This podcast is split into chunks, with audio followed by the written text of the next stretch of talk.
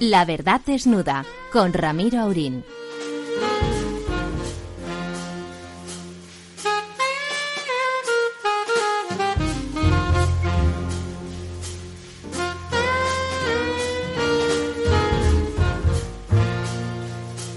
Muy buenas noches, amigas y amigos. Aquí estamos en esta última noche, por lo menos para La Verdad Desnuda, en la última noche del año veinte veinte.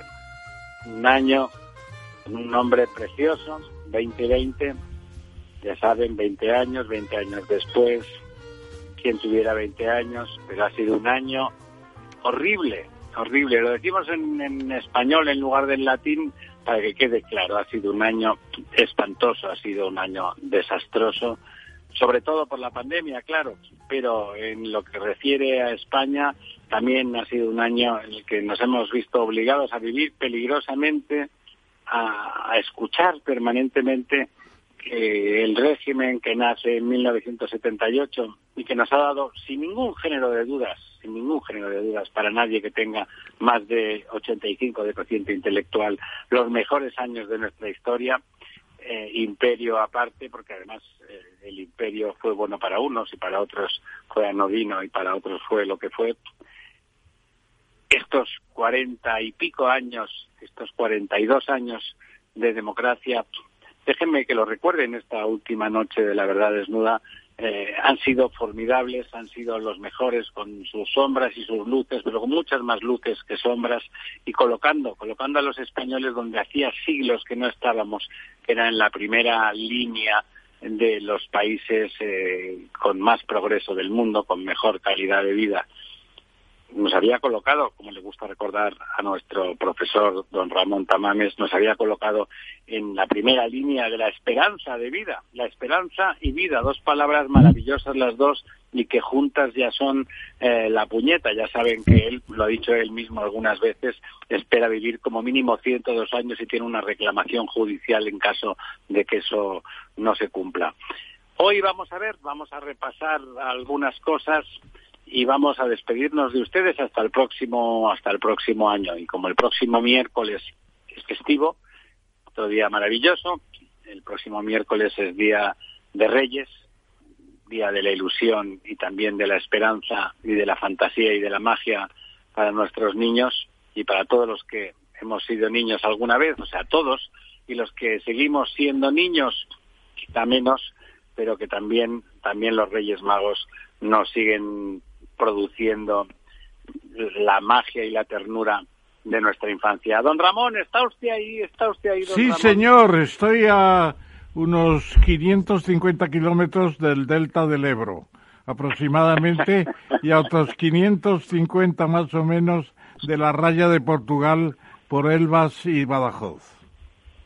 Bueno, pues una distancia estupenda, quinientos cincuenta, cincuenta y cinco, múltiplo de, de cinco y de once, dos sí, números señor, y además coincido que naturalmente el año, el año hoy por excelencia se lleva la pancarta de la pandemia, el pandemonium, como habría que llamarlo, y otras cuestiones, porque yo creo que hay un renacer de Europa, afortunadamente se marchan los británicos, en condiciones además no tan lamentables, y Europa queda libre de la presa, de la pérfida Albión, para hacer su destino sin frenos ni atascos como los que estaban organizando estos señores de Inglaterra.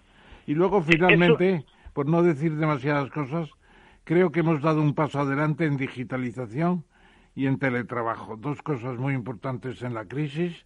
Y hemos visto que no somos tan inútiles para algunas cosas los españoles, que a pesar de todo ha sido un año que bajar en estas condiciones un doce por ciento del P I B es casi un milagro, un milagro que, que la economía haya podido superar las circunstancias de una manera, eh, digamos, creando condiciones de dinamismo futuro. Eso es lo que yo creo.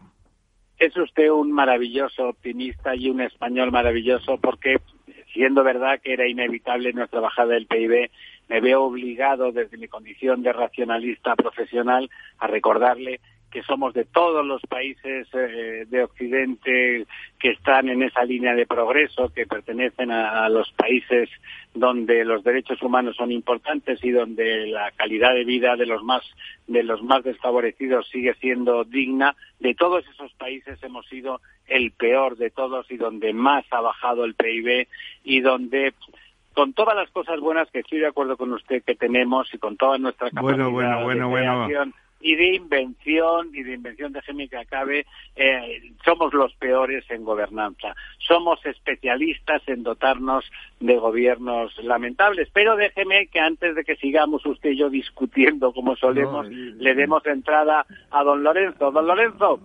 Muy buenas noches, don Ramiro. Yo, yo fíjate, yo apuntaría, eh, cuando has hablado del bonito nombre de, del año, que te ha faltado uno que es además el más optimista, que es el de que veinte años eh, no, no es nada. nada.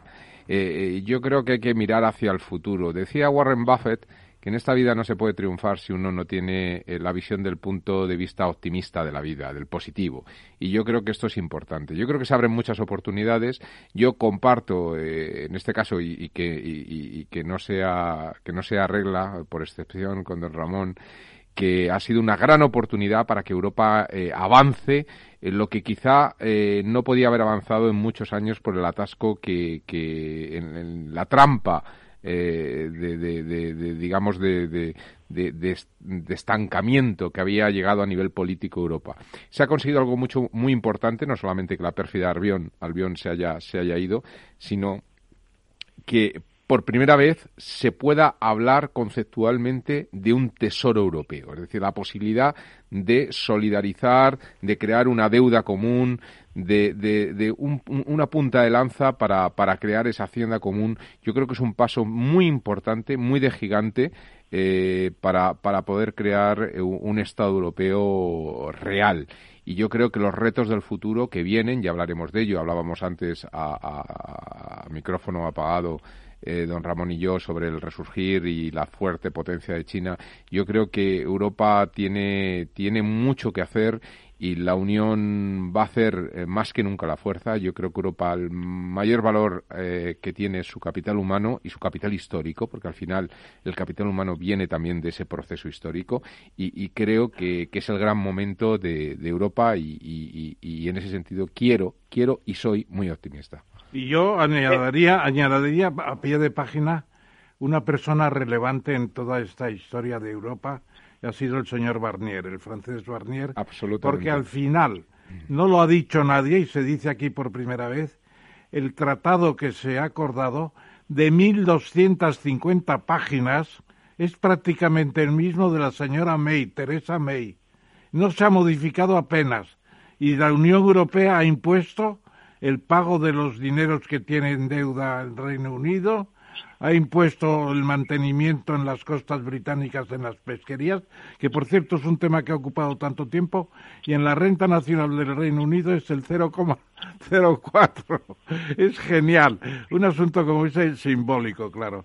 Y luego, pues, el, al final la frontera marítima entre las dos Irlandas, pues, eh, quiero decir, entre el mar de Irlanda y Irlanda del Norte es una solución también planteada desde el principio. O sea, el señor Johnson es un tarambana, ha estado mareando la perdiz y al final bueno, ha firmado... es un populista, ha dicho ha dicho tonterías y luego ha hecho lo que tenía que hacer claro, porque no había otra. mil doscientas cincuenta eh, pero... páginas de tratado.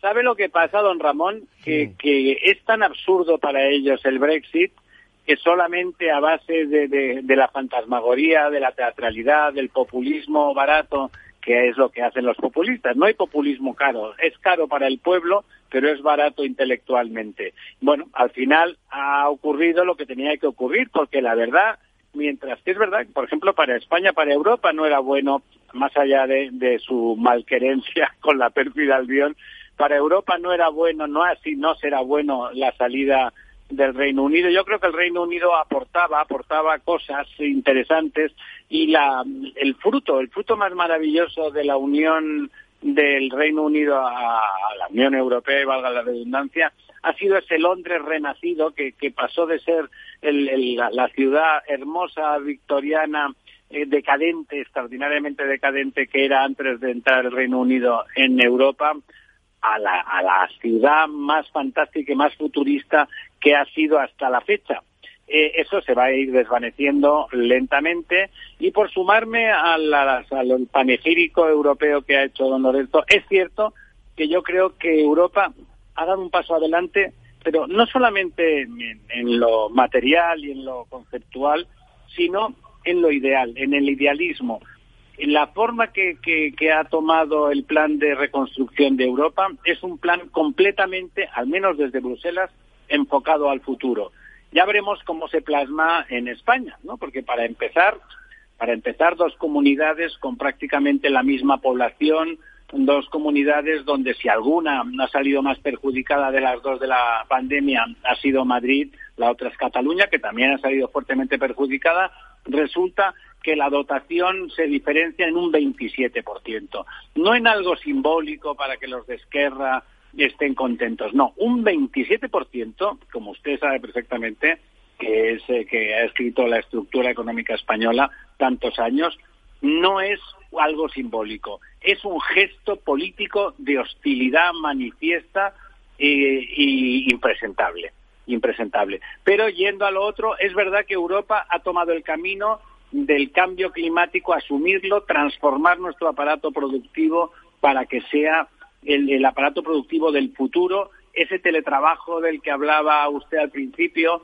y la, esa digitalización, mucho más allá de unas medidas concretas, se transforman en una forma de enfocar el futuro, y por lo tanto es verdad que lo que hace Europa es recuperar el sentido de la utopía positiva, no la utopía destructiva en que, en que se apoyan esos regímenes que ya están caducos y de hecho no existen más que en algunos países como, como Cuba o como Venezuela, eh, y recupera el sentido positivo de la utopía, el sentido de la fe en el hombre, la fe en nuestra capacidad creativa, y eso, estoy de acuerdo con ustedes, es ilusionante. Muy bien. Eh, yo creo que eh, incluso un tema aparentemente menor. Cuando Orbán en Hungría y el y el polaco, que no recuerdo el nombre, Menkielewicz, siempre termina en Vich. Es usted maravilloso, porque es impronunciable. Bueno, o sea, yo, pensaba, entonces, yo no sé si me acuerdo, pero no lo sé decir. Bueno, que tiene nombre de actor sinuoso, pues yo diría que se ha encontrado una solución fantástica, porque con eso de que habían ellos intentado represaliar y decir aquí no se reparten fondos europeos hasta que no se acepte lo nuestro, pues al final la señora Merkel ha encontrado la solución. Dice, lo de usted y lo de nosotros se va a ventilar en Estrasburgo, en el Tribunal de Justicia de la Unión Europea. Y entonces se ha convertido el Tribunal de Justicia de la Unión Europea en un Tribunal de Garantías Constitucionales Europeas. Es lo que le iba a decir, formidable, un Tribunal Constitucional, ¿no? Formidable, porque resulta que los problemas ya no se van a resolver en el Parlamento, donde el derecho de veto de un solo socio puede parar un proyecto el Consejo, en el Consejo. Años. En el Parlamento también, en el Parlamento, perdón, en el Consejo. El Consejo. En el Consejo, exactamente. Entonces, realmente, que se haya encontrado una solución tan buena, a mí me parece formidable, porque al fin y al cabo no teníamos un Tribunal de Garantías Constitucionales, aunque no tengamos Constitución. El Tratado de Lisboa es nuestra Constitución. Es nuestra Constitución. Y, y es donde se establece que un Estado no puede convertirse en autoritario estando dentro de la Unión Europea. Además, fíjate, fíjate Ramón, que el Tratado, el Tratado de Lisboa es nuestra Constitución ahora más que nunca, con la salida, con la salida del Reino Unido, porque el Reino Unido, esto es un tema que yo eh, recuerdo que se debatía mucho en Irlanda. Los irlandeses presumían eh, de que ellos no eran súbditos, sino que eran ciudadanos, porque habían dejado la corona británica con la independencia y demás, ¿no? Yo creo que es el único país de Europa que había donde no existía el concepto de ciudadanos, por eso no tenían constitución. Lo que era era una especie de carta eh, magna de, de, de la monarquía, de la reina, y los ingleses son súbditos, en este caso de la reina Isabel segunda. Esto no ocurre en ningún otro país europeo. Sí. Yo creo que por primera vez todos los miembros de la Unión Europea son ciudadanos. Sí, porque en la Carta Magna no creo que esté la palabra ciudadano. No, no, no, no, son súbditos. Estará la de subject, súbditos. Claro, súbditos. Efectivamente. Por eso quiero decir que es la primera vez en la que todos los ciudadanos europeos son o tienen naturaleza de ciudadano, y esto hace que ese Tratado de Lisboa se convierta en una en una en una constitución y por lo tanto se contemple realmente ese, ese paso de tipo cualitativo, ¿no?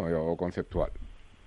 Y que si les parece a ustedes, antes de pasar a los temas nacionales, no es que la, no es que Europa no sea nacional para España, que lo es y mucho, te quiero, eh, al hilo de lo que decía don Ramón, que hagamos nuestro último homenaje del año a la señora Merkel, que ha sido la gran madre de este parto, de este segundo, tercero, cuarto parto, no lo sé eh, qué, qué número darle, de Europa, y que hasta el final, ya saliendo, ya casi fuera, ha, ha parido eso de que Bueno, de que el tribunal, de que el tribunal se convierta, eh, que se convierta en un auténtico tribunal de garantías constitucionales, en un último servicio a la causa europea, causa a la que ha prestado enorme cantidad de servicios. Me parece que la señora Merkel, tan vituperada tantas veces desde España por su voluntad sobre la austeridad, se merece el reconocimiento de que esta Europa es hoy viable y posible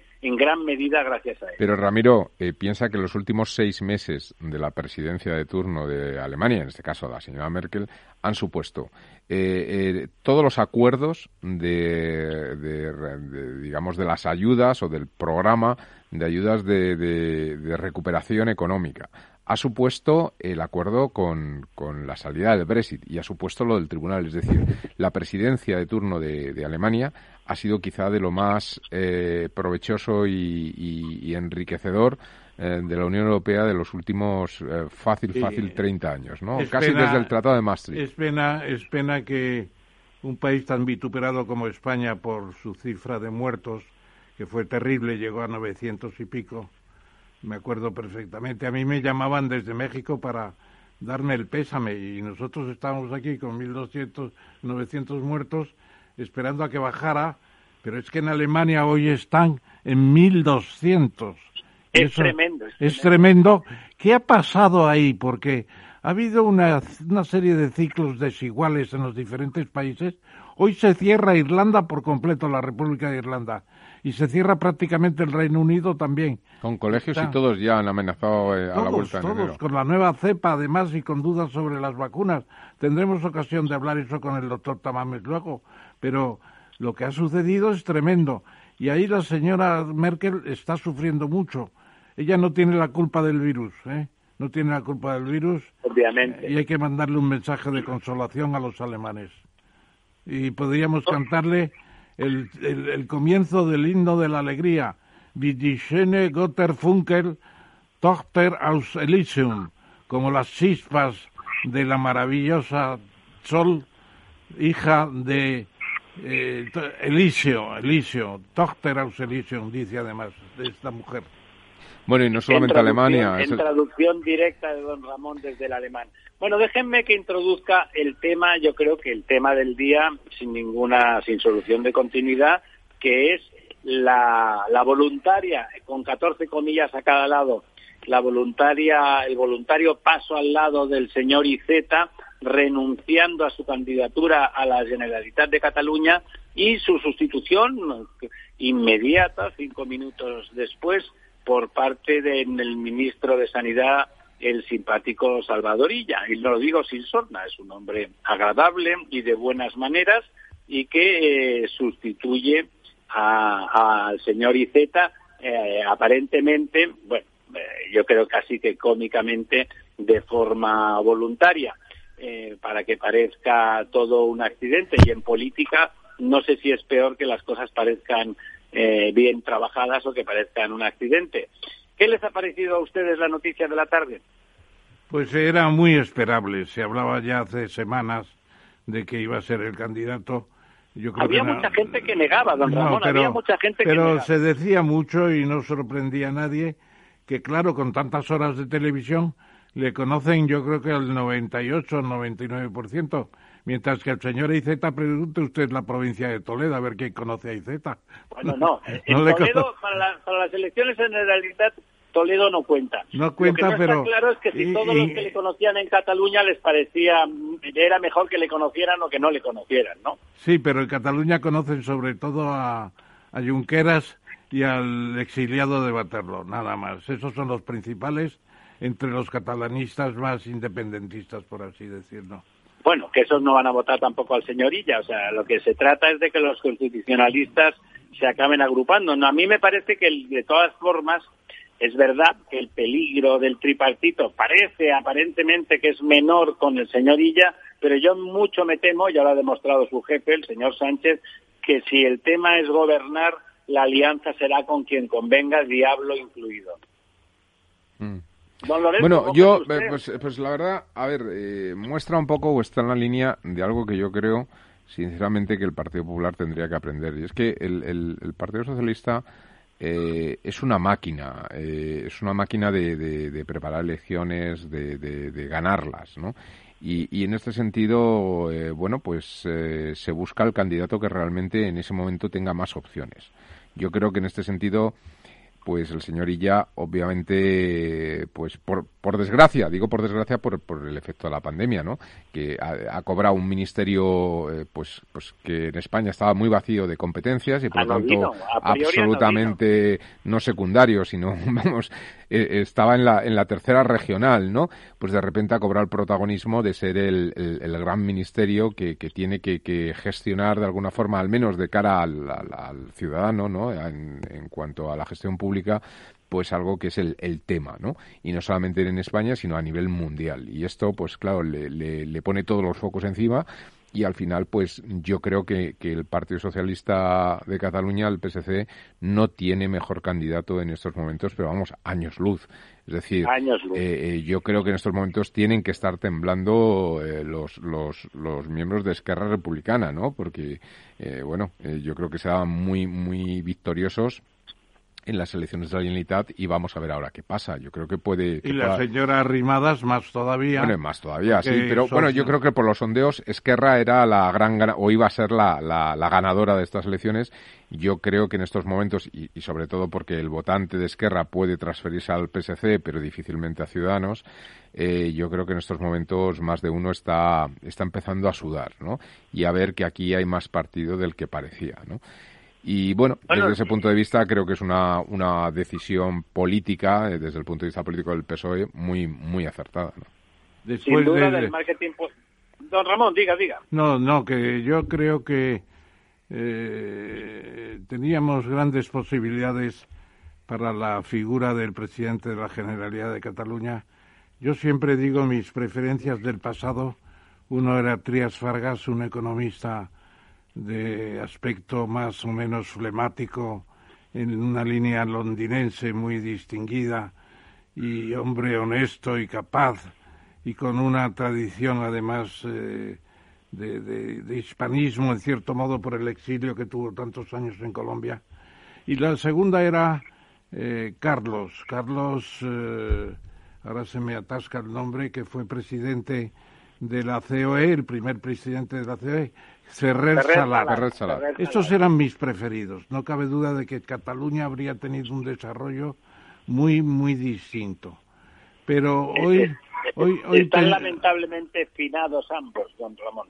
Sí, los dos murieron prematuramente, que se dice, y fue una pena para todos, para por encima del Ebro y por debajo del Ebro. Y yo creo que en los momentos actuales la gran luminaria blanca fue Albert Rivera, que se nos estropeó. Se nos estropeó porque yo personalmente lo vi como una figura única. Y lo que sé que hay gente ya es buscando el Macron español. Porque dicen, aquí tenemos a Sánchez para los dos años y casi tres que quedan. Y para lo después, si no se recompone esto con un cambio muy muy distinto del que puede suponerse un progreso del P P, va a ser muy difícil. Una unión de toda la derecha va a ser muy difícil si no hay una figura nacional. Un grupo de amigos lo llamamos ya el mirlo blanco. El mirlo blanco. No, el Macron o la Macron. O la Macron. O sea, sí, hay que lanzar la idea del mirlo blanco, a ver qué pasa. y hay tres o cuatro por ahí, pero todavía es prematuro hablar de ellos. Sí, me temo, me temo que vamos a ver qué, qué hace, eh, qué hace el problema. El problema de Cataluña es que, como bien apuntado, no sé cuál de ustedes dos, pero es cierto, el votante más moderado de Esquerra Republicana puede pasar en un momento determinado que le parezca que se ya está hasta las narices de que sus políticos, los miembros de su de su partido de elección hasta la fecha, en lugar de dedicarse a gobernar Cataluña y hacer que sus ciudadanos vean, vivan mejor, están preocupados de hacer numeritos desde alguna prisión o desde el propio Parlamento, que es lo Parlamento de Cataluña, que es lo que han estado haciendo. Se pueden pasar al P S C, pero lo, los que no van a pasar al P S C de ninguna manera son los de Junts por Cataluña, los uh, puigdemontistas y, y los sí, pero fíjate, Ramiro, fíjate, fíjate que tú hablas del sector, digamos, más moderado, como lo quieras llamar, de Esquerra, pero es que hay otro sector más radical, que eso es lo que pasa, es que se pueden pasar a, a los de a, a los de Junts, claro, a la C U P o, a, o, a, o, al, o al partido de, de Puigdemont, ¿no? Es decir, a situaciones más radicales, porque estos han radicalizado más todavía. Es que es, Esquerra puede empezar a sangrar por por los dos lados, ¿no? Eh... No, pero lo malo sería que volvería a ganar el puigdemontismo, que es todavía peor que el que el, que, que el esquerrismo. El Esquerra Republicana tiene hoy una, por supuesto son independentistas, pero tiene hoy una vocación de gobierno. Y desde el punto de vista, estando en la cárcel Junqueras, ha sido Eh, más sensato en relación al país, al país catalán, que, que Puigdemont. A Puigdemont ha demostrado que le importaba todo un bledo, que tenía ahí un montaje financiero fraudulento para seguir viviendo estupendamente en Waterloo. Y bueno, y parece que la ciudad de Waterloo puede acabar siendo su Waterloo particular, como el de, como el de Napoleón, su último momento, pareciendo una victoria, Eh, acabará en derrota sangrante, pero pero podría ocurrir que, que los de Puigdemont, perdiendo las elecciones, mmm, no permitieran el sorpaso de Esquerra y se mantuviera esa línea de radicalidad, de populismo de derechas eh, nacionalistas, que es lo que significa es el Junts per Cat. Es un fíjate, nacionalismo peligroso, ¿no? Fíjate, fíjate lo bien elegido que está el candidato Illa, que incluso por su talante, que es un hombre, pues pues tú decías antes, simpático, ¿no?, amable, es, es un hombre tranquilo, digamos, ¿no?, moderado, ma, en, al menos en el discurso, ¿no?, puede incluso hacer que muchos de los votantes, antiguos votantes de C I U, que, que un poco han seguido esa estela hacia, hacia la radicalización, pero que en realidad ellos son menos radicales, más moderados, que no podrían votar a Esquerra, Que, que tienen quizá un rechazo a Ciudadanos por, por, por, porque consideran que rechaza esa visión del catalanismo que a lo mejor ellos se podrían eh, defender en ella frente al independentismo. Sin embargo, en, en, en Illa y en el P S C encuentran con un punto intermedio, que ya ha ocurrido en el pasado en Cataluña. Es decir, que hay mucha gente moderada, también votante tradicional de C I U, que pasó a votar en su momento a Junts per Cat, eh, que, que podría también votar a Illa. Es decir, Illa puede ser un candidato en Cataluña Eh, con bastante más uh, flujo de voto de consenso de lo que podría parecer a simple vista. Es un candidato realmente bien elegido. Yo como creo que se está, eh, digamos, consumiendo el primer turno de la sesión, aprovecharía para decir dos cosas personales. Una, que cuando Joaquín Gay de Montellà me presentó en Barcelona a Puigdemont, Puigdemont, muy contento y muy sonriente, me dijo: yo he estudiado con sus libros. Y entonces yo he contado eso bastantes veces a los amigos y me dicen, pues qué poco aprendió con tus libros. Me dicen, aprobó, aprendió muy, muy poco. Y luego a, a, al amigo Illa, que yo le tengo simpatía sin duda, porque no es ningún exagerado de nada y ha encajado muy bien las adversidades de su oficio, pues yo diría que eh, tenía que estudiar mejor las frases de Churchill, porque no ha sabido decir la frase de Churchill. La frase de Churchill fue: no es el principio, no es el fin, ni tampoco el principio del fin, es el fin del principio. ¿Eh? Pues no ha sabido decirla y se ha hecho una confusión cada vez con una versión distinta.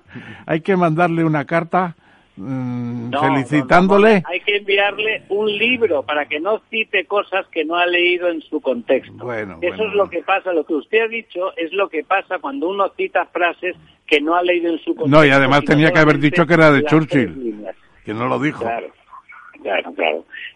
Bueno, esperaba que no hubiesen muchos Ramones Tamames en este país y lamentablemente... lamentablemente no no lo sabía. Por cierto, el otro día leí leí un artículo contra contra Santiago Carrillo, en realidad no era virulento contra él, pero era contra Santiago Carrillo, que defendiendo que que no que él no había estado tan a favor de la transición como parecía, sino que lo que intentó fue que no ser sustituido por vuecencia, don Ramón. Alguien decía, no recuerdo el nombre del articulista, seguro que era amigo suyo, pero porque desde luego lo que decía él es que en el partido los jóvenes querían hacer la transición con don Ramón Tamames al frente y que Carrillo se adaptó para seguir en el barco. Bueno, no que algo de eso? No se adaptó. Lo que hizo fue, llegó, se encontró un partido comunista de España impresionante con centenares en la agrupación de abogados, en la agrupación de economistas, en la agrupación de arquitectos, que estaba en todas partes, que sabía de todo. Y lo que hizo fue territorializarlo, convertido prácticamente otra vez en células, y se cargó el partido. Y el día que yo se lo dije, que, que me decía Soletura, Ramón, cállate, ¿cómo dices estas cosas a Santiago? Yo estaba diciendo que no podíamos seguir así. Bueno, pues al final yo me marché, y en las siguientes elecciones, que teníamos veintitrés diputados, no digo que fuera porque yo me marchara, sino por los errores de Carrillo, se quedó el P C con cuatro diputados. Entonces le echaron a Carrillo, le echaron, y él creó su propio partido, se presentó a las elecciones y no tuvo ningún diputado. Fue poco generoso, no se dio cuenta de lo que tenía entre las manos, esa fue la pena, eso lo he dicho. Por eso le digo, que me parece pues, que él pues que me gusta, quedarse... me gusta lo que usted ha contado, me gusta, lo confieso que me gusta, porque creo que coincide con la verdad. Pues le, ya le buscaré el artículo, que lo leí el otro día, y alguien relataba, relataba el hecho y dijo, no, aquí quien quería, quien querían los, los jóvenes comunistas que fuera el secretario general del partido y que enfrentara a la transición política a la democracia que se venía encima, era don Ramón Tamames. Y Carrillo no quiso, y él se quiso quedar y hundió al partido. Eso mismo dijo Manuel de Vicente, el escritor y periodista que tiene sí. páginas estupendas, sobre todo el tranvía de la Malvarrosa, que es una cosa impresionante. Pues me dedicó un numerito...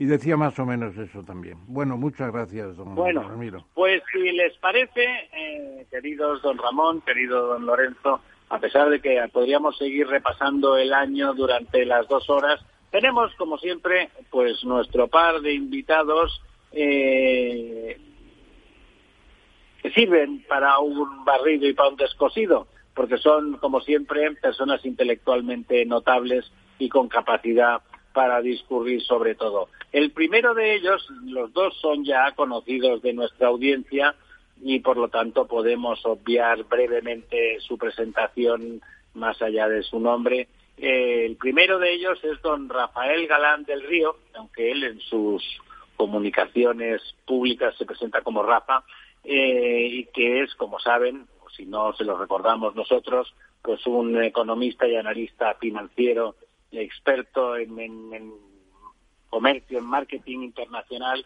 y particularmente nosotros le hemos solido preguntar, aunque él también sabe mucho de, de Brasil y del mundo y del mundo eh, de ese portugófono, pues no sé cómo llamar, lusófono, lo sería lusófono, pero nosotros solemos interesarnos por sus intereses y sus comentarios sobre China, donde lleva ya hace algún tiempo.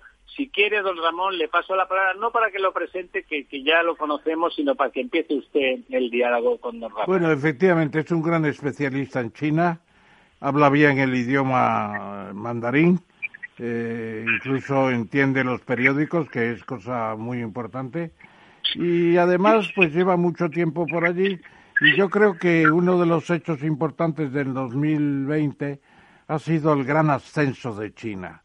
El gran ascenso de China con un crecimiento del P I B único en el mundo, va a seguir creciendo hasta un tres o un cuatro por ciento a pesar de la pandemia. Se expande por el Pacífico con una nueva zona de libre comercio, la R C E P, que es más importante o va a ser más importante que la Unión Europea. Y luego avanzan las tecnologías y a pesar del enfrentamiento con la guerra comercial con Estados Unidos, lo que quiere es reanudar el, la labor de, de asociados de Estados Unidos y viceversa con el, con el ministro, con el nuevo presidente Biden. ¿Qué opinas tú, Rafael Galán, de todo esto? ¿Qué tal? Buenas noches. Muchas gracias, en primer lugar, por la invitación. Y, bueno, efectivamente, pues como comentabais, eh, la verdad es que la gran sorpresa del año, de alguna manera, es China, que, bueno, pues con esa salida de la pandemia más acelerada que otros países, pues ha sido capaz de mantener un crecimiento todavía en positivo. Es uno de los pocos países del mundo que va a crecer este año.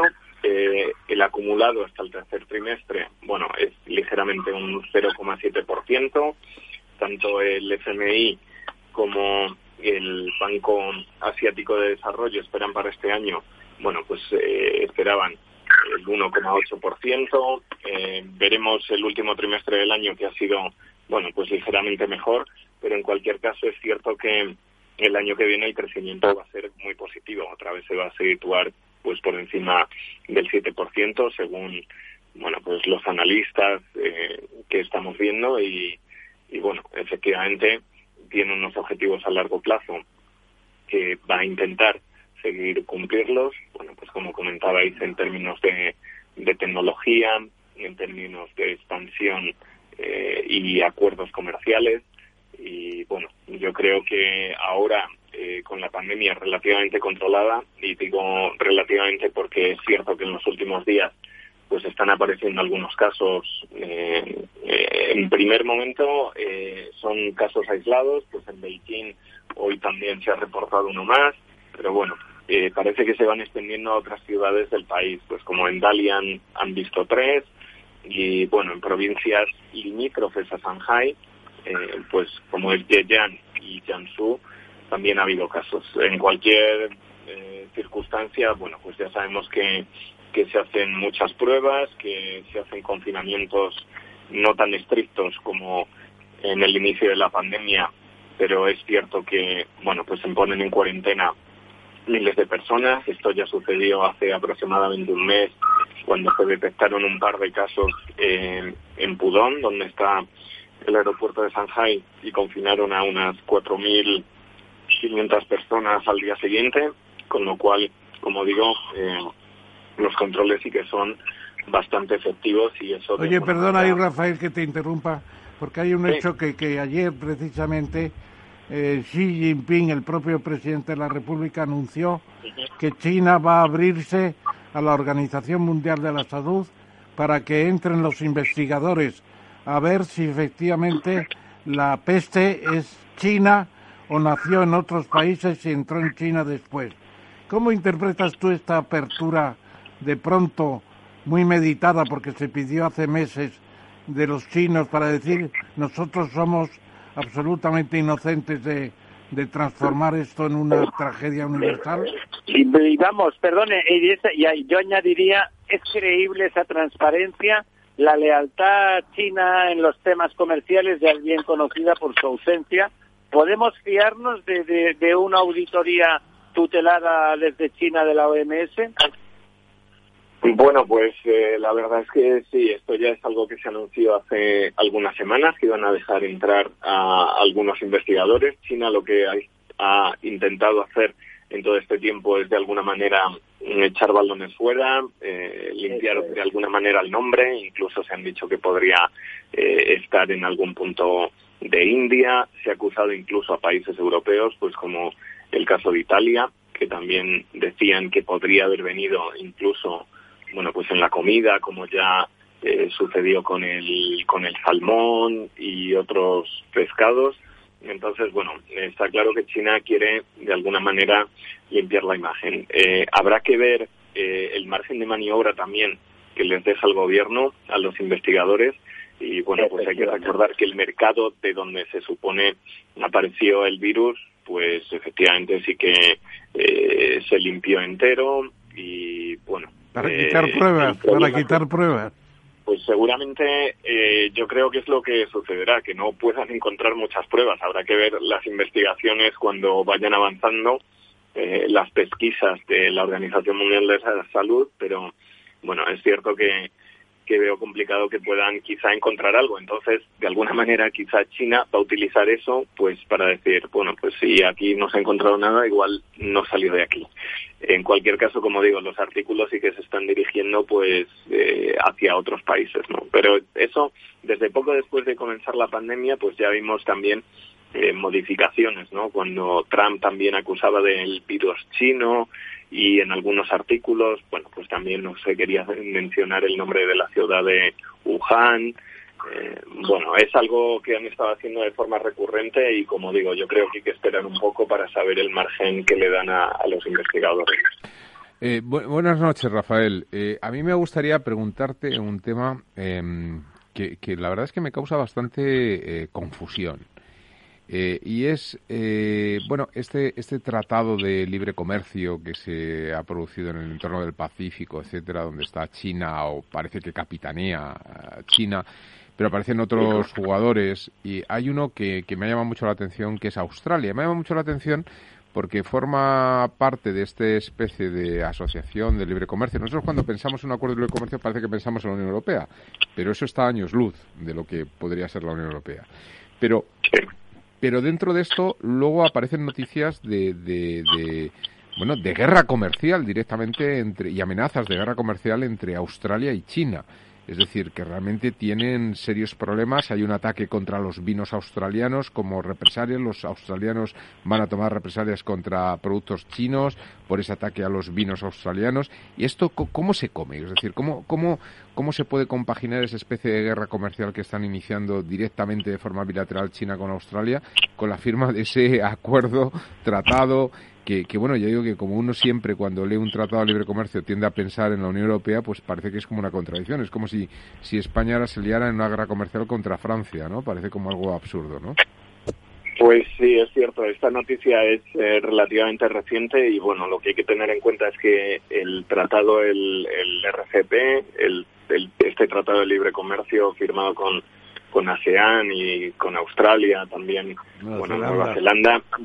lleva negociándose pues eh, diez años eh, prácticamente, ¿no? Entonces, eh, bueno, es cierto que yo creo que van a, su- a surgir ten- tensiones. eh, China siempre presiona mucho a, a los socios que tiene y en general siempre ha decidido hacer acuerdos bilaterales, pues como sucede también con el caso de la Unión Europea, pero bueno, en este caso la idea surgió, eh, hay que remontarnos hacia atrás, de dónde viene el R C E P, y era, bueno, pues eh, aquel tratado, el T P P, pues también de alguna manera liderado por Estados Unidos eh, y otros países, ¿no? Eh, entonces, bueno, China lo que quiere hacer es eh, contrarrestar eso haciendo un, una zona de comercio en la que ya vemos que es prácticamente el, el treinta por ciento de la población mundial y el treinta por ciento del P I B, y bueno, es ahí de donde viene. Que ahora surjan este tipo de tensiones, yo creo que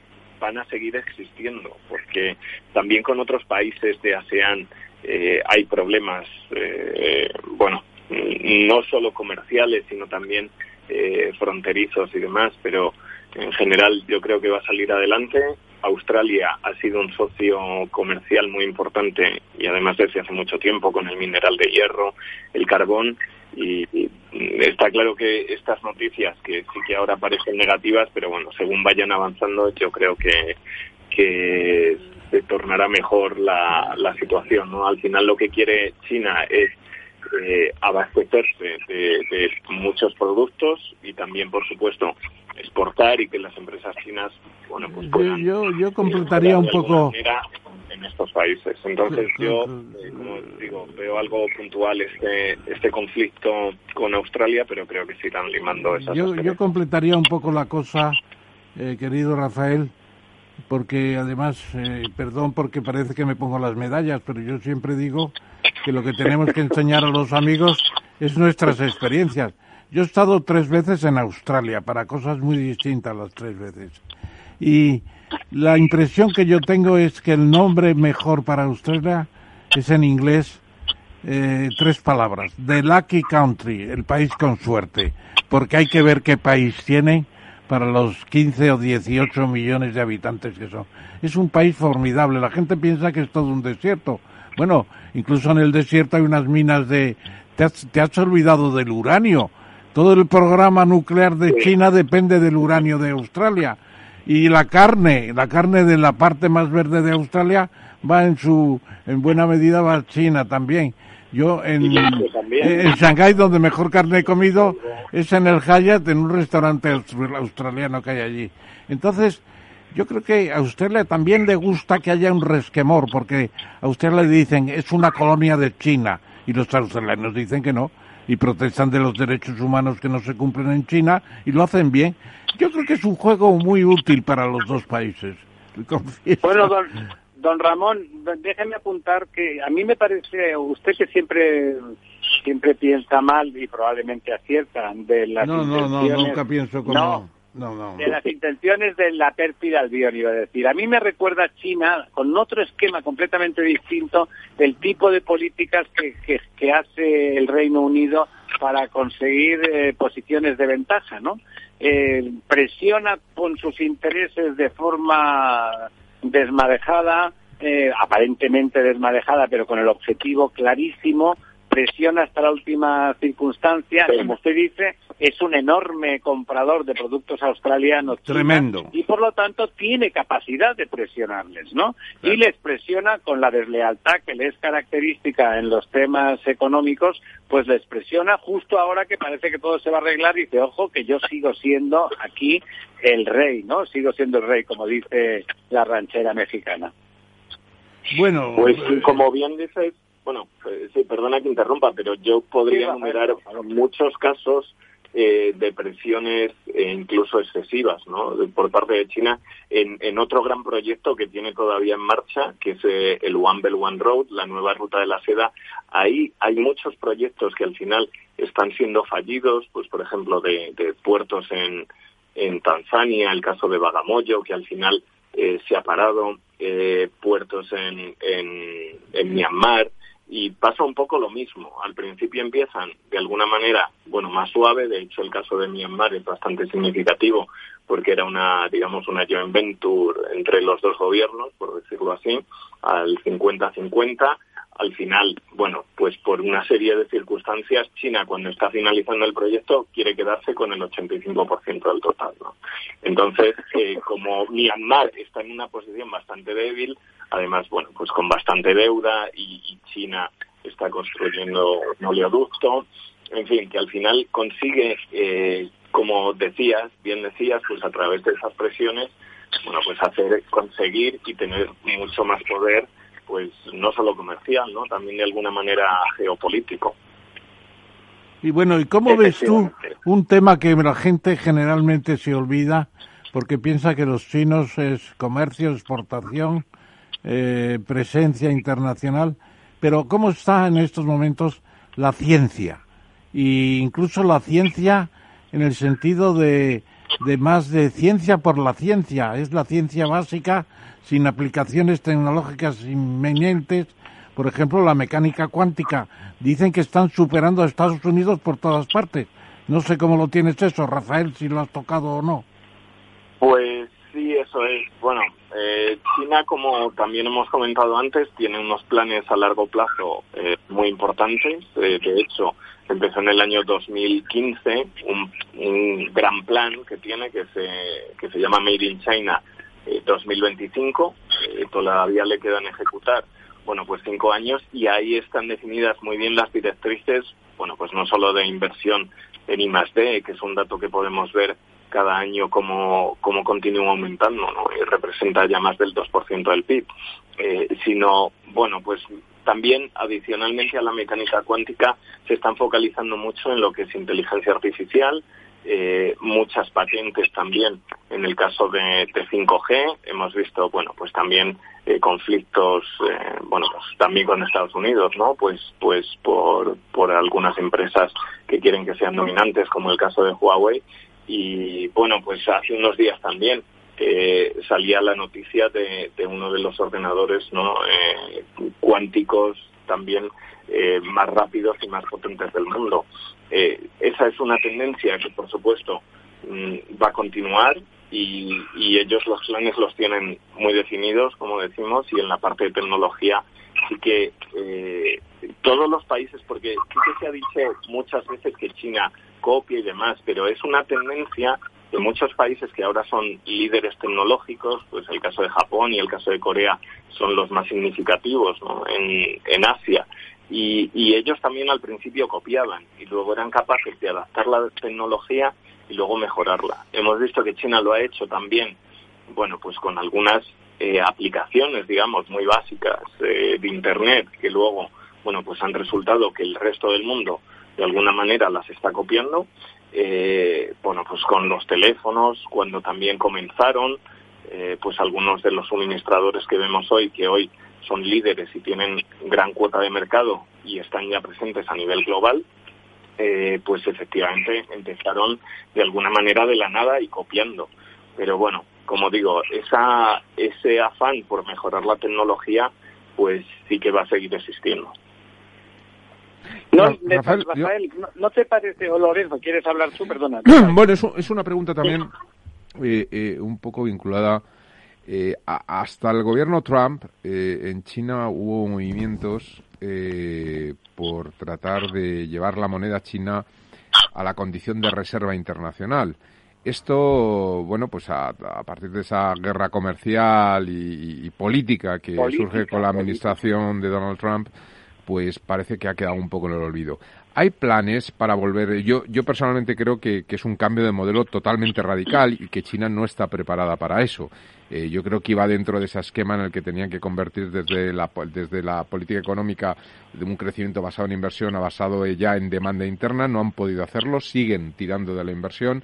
Me parece que sería difícil, pero ¿hay, hay, hay algún atisbo de recuperación de esas ideas de, de, de, de coger la moneda china como, como moneda de reserva? Un poco no, no, yo es que incluso, paralelismo al dólar. Incluso, querido Lorenzo, iría más lejos, porque yo creo, Rafael, y si no es así, dínoslo, que ya está funcionando el, el renminbi digital, ¿no? Eso es cierto, como moneda digital. Pero pero no como reserva, o sea, la idea es el, ese salto a que sea elemento, o sea, que sea una moneda de reserva, ¿no? Pero es una moneda ya de reserva, de utilización general, es lo que hablábamos con Manuel Conte, es decir, la moneda digital de un banco central como el de China puede ser como el Banco Central Europeo, no tiene nada que ver con el con el Bitcoin, y lo que hace es facilitar el movimiento de esa moneda, pero diez veces lo que lo que una pero moneda. Pero efectos comerciales puede ser, pero bueno, efectos cuéntanos. De, de sostenimiento de, de valor. Cuéntanos. Rafael, sí, es cierto. Hemos visto, bueno, eh, yo creo que sí que, como bien dices tú, ha habido de alguna manera una eh, deceleración en, en esa internacionalización del renminbi que parece que que iba a ser eh, mucho más rápida, ¿no? Eh, nosotros, y yo estoy cansado de oír también a los dirigentes chinos hablar que, bueno, pues sobre la libre, libre convertibilidad y demás, pero es cierto que todavía tiene una representatividad eh, bastante baja. Eh, ¿Cómo iría eh, esta, si se usara de, de moneda de reserva? Bueno, pues un poco como, como ejecutan los otros proyectos. Empezaría en Asia, ya que las relaciones comerciales son las más importantes, y yo creo que el R C E P eh, podría favorecer de alguna manera que se volviera a utilizar en re, el renminbi en las trans, en las transacciones, bueno, eh, cross-border, trans, transfronterizas, y hay que recordar que allá por el año, bueno, dos mil quince aproximadamente, representaban un diecisiete dieciocho por ciento del total, si mal no recuerdo, pero habían descendido hasta el once por ciento. Eh, quiere decir que volvían a utilizar, bueno, pues el dólar para los intercambios. Eh, ahora mismo, bueno, pues si vemos eh, en términos de pago, bueno, pues es cierto que el renminbi todavía es la quinta, pero está muy lejos de las monedas eh, importantes, que son el dólar y el euro, porque solo es un dos por ciento aproximadamente. Y como digo, yo eh, creo que sí que el renminbi de alguna manera sí que va a acelerar, pues con países eh, limítrofes eh, que, que lo van a utilizar, ¿no? Pues que tiene muchas relaciones comerciales importantes, y, y en Asia pues varios de ellos. Yo creo que el caso de Vietnam, incluso, bueno, pues de India en algún momento. Rusia también eh, había acordado también hace unos años eh, realizar esos intercambios, ¿no?, de petróleo y gas, bueno, pues en renminbi. Eh, y, y estoy de acuerdo contigo en que se ha frenado y no es objetivo prioritario, pero yo creo que de alguna manera sí que el R C E P lo va, lo va a potenciar más. Entonces, no, no perdona. Sí, sí, por favor. No, la, la última pregunta que yo haría, Rafael, por mi parte. Eh, sí, sobre el renminbi digital, pues es cierto que, que el, el Banco Central pues ya lo ha puesto sobre la mesa, se quiere usar. Hay que recordar también que los pagos eh, se están realizando ya eh, digitalmente por mm, una gran parte de la población. Eh, y bueno, no solo en ciudades nivel uno, ¿no?, como Shanghái, Beijing, eh, Shenzhen, sino, bueno, pues en muchas otras nivel dos. Hay dos plataformas de pago, que recordemos lo que ha sucedido ahora recientemente también con, con Ant Financial, que es una de las... Eh, Es, eh, del, del, está dentro del grupo Alibaba, y bueno, pues eh, sí que ellos tienen una plataforma de pago que es Alipay y que no ha salido a bolsa pues precisamente por eso, ¿no? Yo creo que el gobierno ahí quiere eh, controlar y que, y que... Es un poco como la libra de Facebook, que no acaban de parirla porque hay mucho miedo en el sistema de la Reserva Federal. El Banco Central de China tiene miedo a la moneda de Alibaba, también en cierto modo. Pues sí, eh, esas dos plataformas eh, principales, bueno, pues ya de alguna manera los pagos sí que se estaban realizando en móvil, ¿no? Eh, la primera es esa, como decía, eh, Alipay, y la otra es eh, WeChat Pay, ¿no?, de Tencent.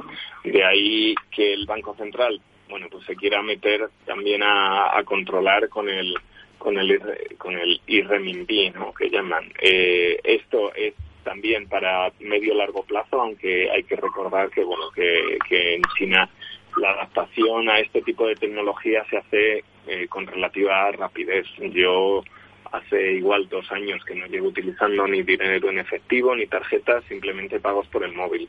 Eh, centralizarlo todo a través del Banco Central, bueno, pues ellos, eh, como decía, quieren controlar pues estas empresas que al final, bueno, pues son gigantes que tienen pues prácticamente un duopolio de los pagos y, y saber que hay que ir de alguna manera por detrás y que la gente, bueno, pues utilice el el renminbi.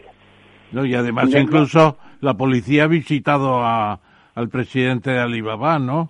O no, si claro, no la policía, usted, por lo menos le han abierto un expediente. ¿Sabe lo que pasa, don Ramón? Que, sí. que a usted le, le tiene un lapsus freudiano ahí, un lapsus probablemente brillante, y no por casualidad le llama Alibaba, que ya sabe usted que no se llama así exactamente, porque es Alibaba y los cuarenta ladrones. En, en este caso, pues pueden ser cuatrocientos millones de ladrones, porque ya saben que en China hay muchísima gente. Don Rafael, antes de liquidar el, la tarde, la noche eh, y el año, con ¿Eh? déjame que le pregunte, eh, si tuviera que decir el evento el, lo, desde este veinte veinte, lo que ha marcado más, a nivel profundo, más que el superficial o el mediático, la realidad de China, ¿cuál, qué, cuál sería el evento que usted se subrayaría en el veinte veinte?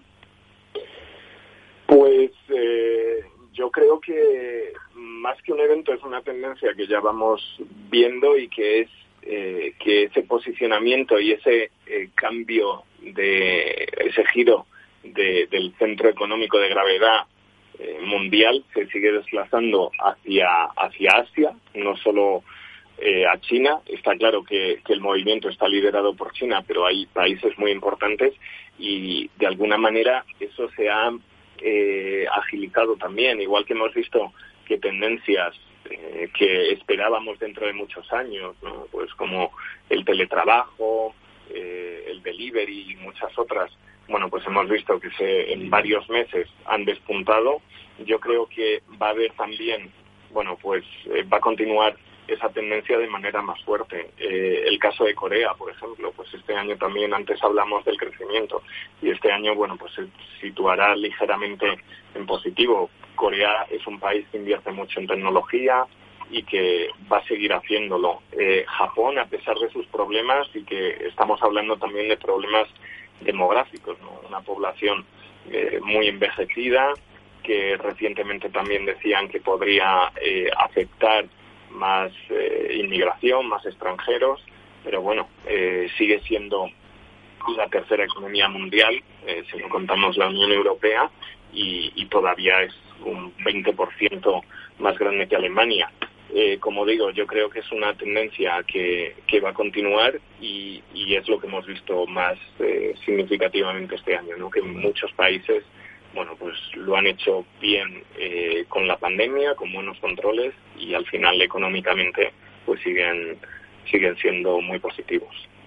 Y un post-scriptum. Eh, el éxito económico de China está acabando con la voluntad de su población de tener democracia.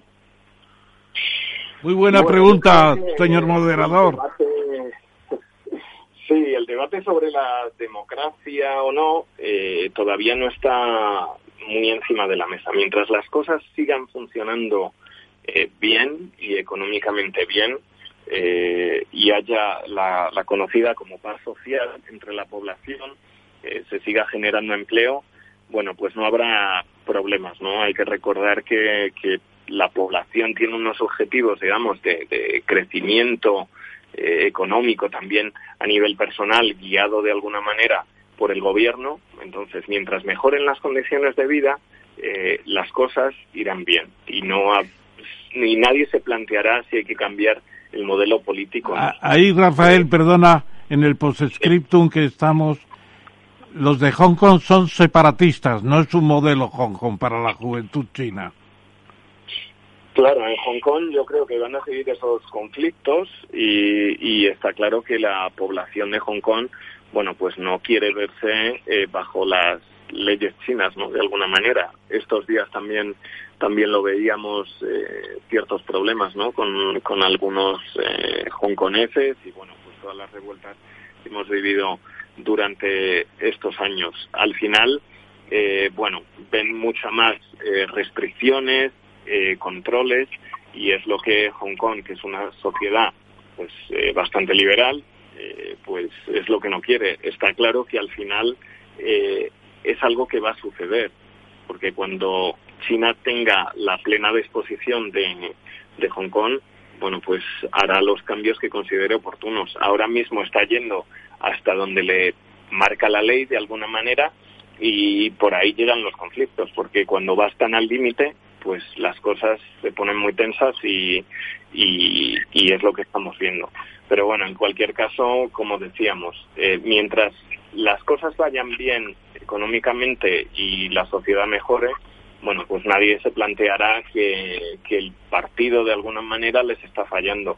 Cuando haya alguna crisis, que yo creo que este todavía no es el momento, porque lo van a superar satisfactoriamente, pero Eh, está claro que todos los países pasarán por crisis y, y a China llegará. No sabemos cómo, ni cuándo, ni, ni por qué, pero la forma en la que pueda eh, lidiar con esta crisis pues marcará, por supuesto, eh, si la sociedad se llega a plantear, bueno, pues un cambio de sistema.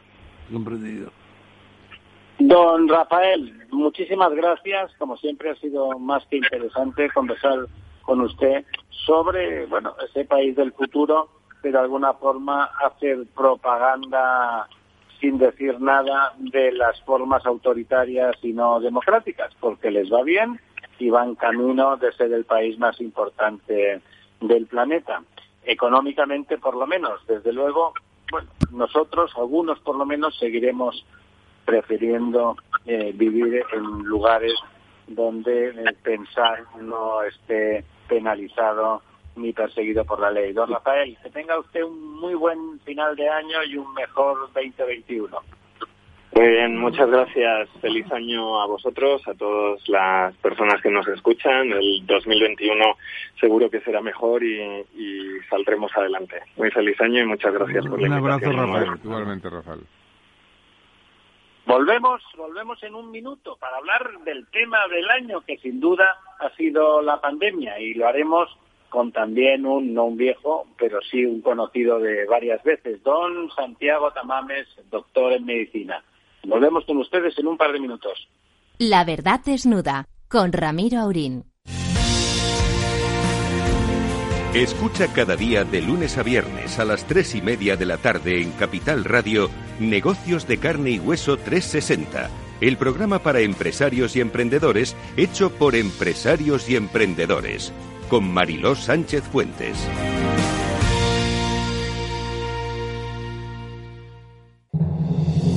En un mundo globalizado y cambiante, los grandes debates de la actualidad cobran más sentido que nunca. Cada lunes, a las diez de la noche, Víctor Arribas analiza en Capital Radio los principales acontecimientos internacionales y cómo nos afectan a los españoles. Atalayar, las claves del mundo en tus manos, en Capital Radio. Capital Radio existe para ayudar a las personas a formarse y conocer la verdad de la economía. Los valores que Capital Radio defiende son la verdad, la libertad y la responsabilidad. Capital Radio es una empresa independiente que no se identifica con ideologías políticas. Capital Radio está aquí para ayudar a las empresas a comunicar cómo crean valor. Capital Radio apuesta por empresas sostenibles, transparentes y comprometidas con la sociedad. ¿Y tú? ¿También quieres trabajar por un mundo mejor? Aquí tienes tu sintonía. Capital Radio, con la gente que aporta y no se aparta.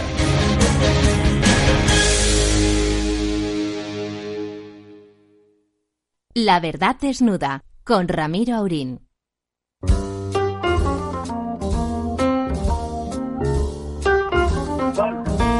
Estamos a las once y once de la noche, qué bonito número.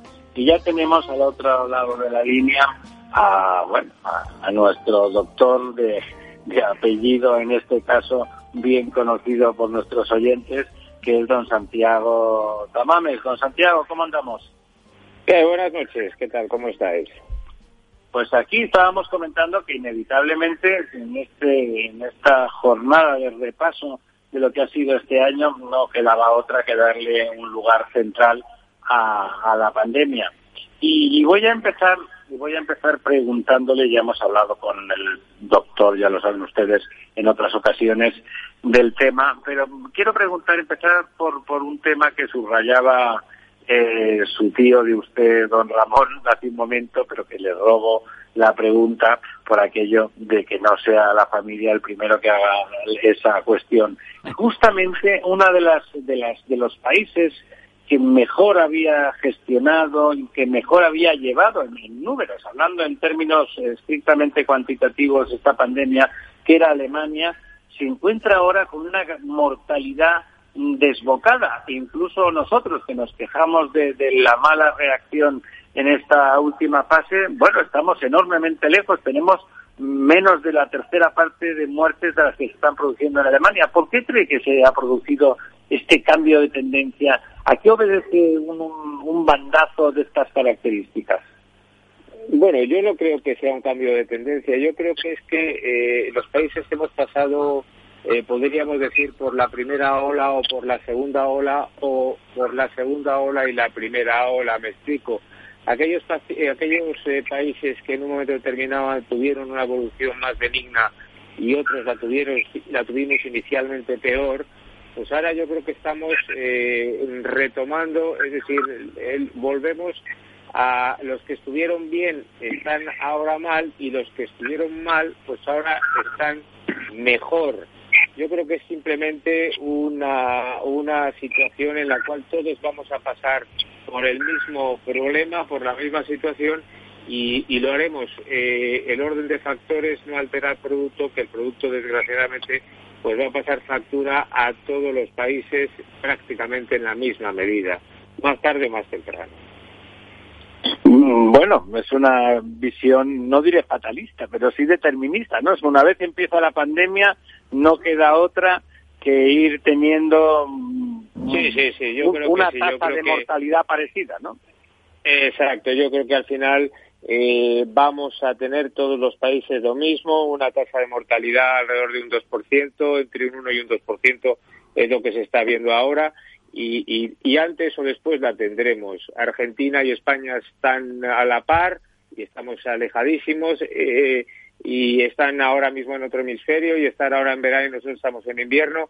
Eh, yo creo que al final vamos a pagar todos eh, el, el coronavirus eh, e, igualmente. Bueno, no ahí, ahí, ahí, doctor, doctor Tamames, eh, soy Ramón.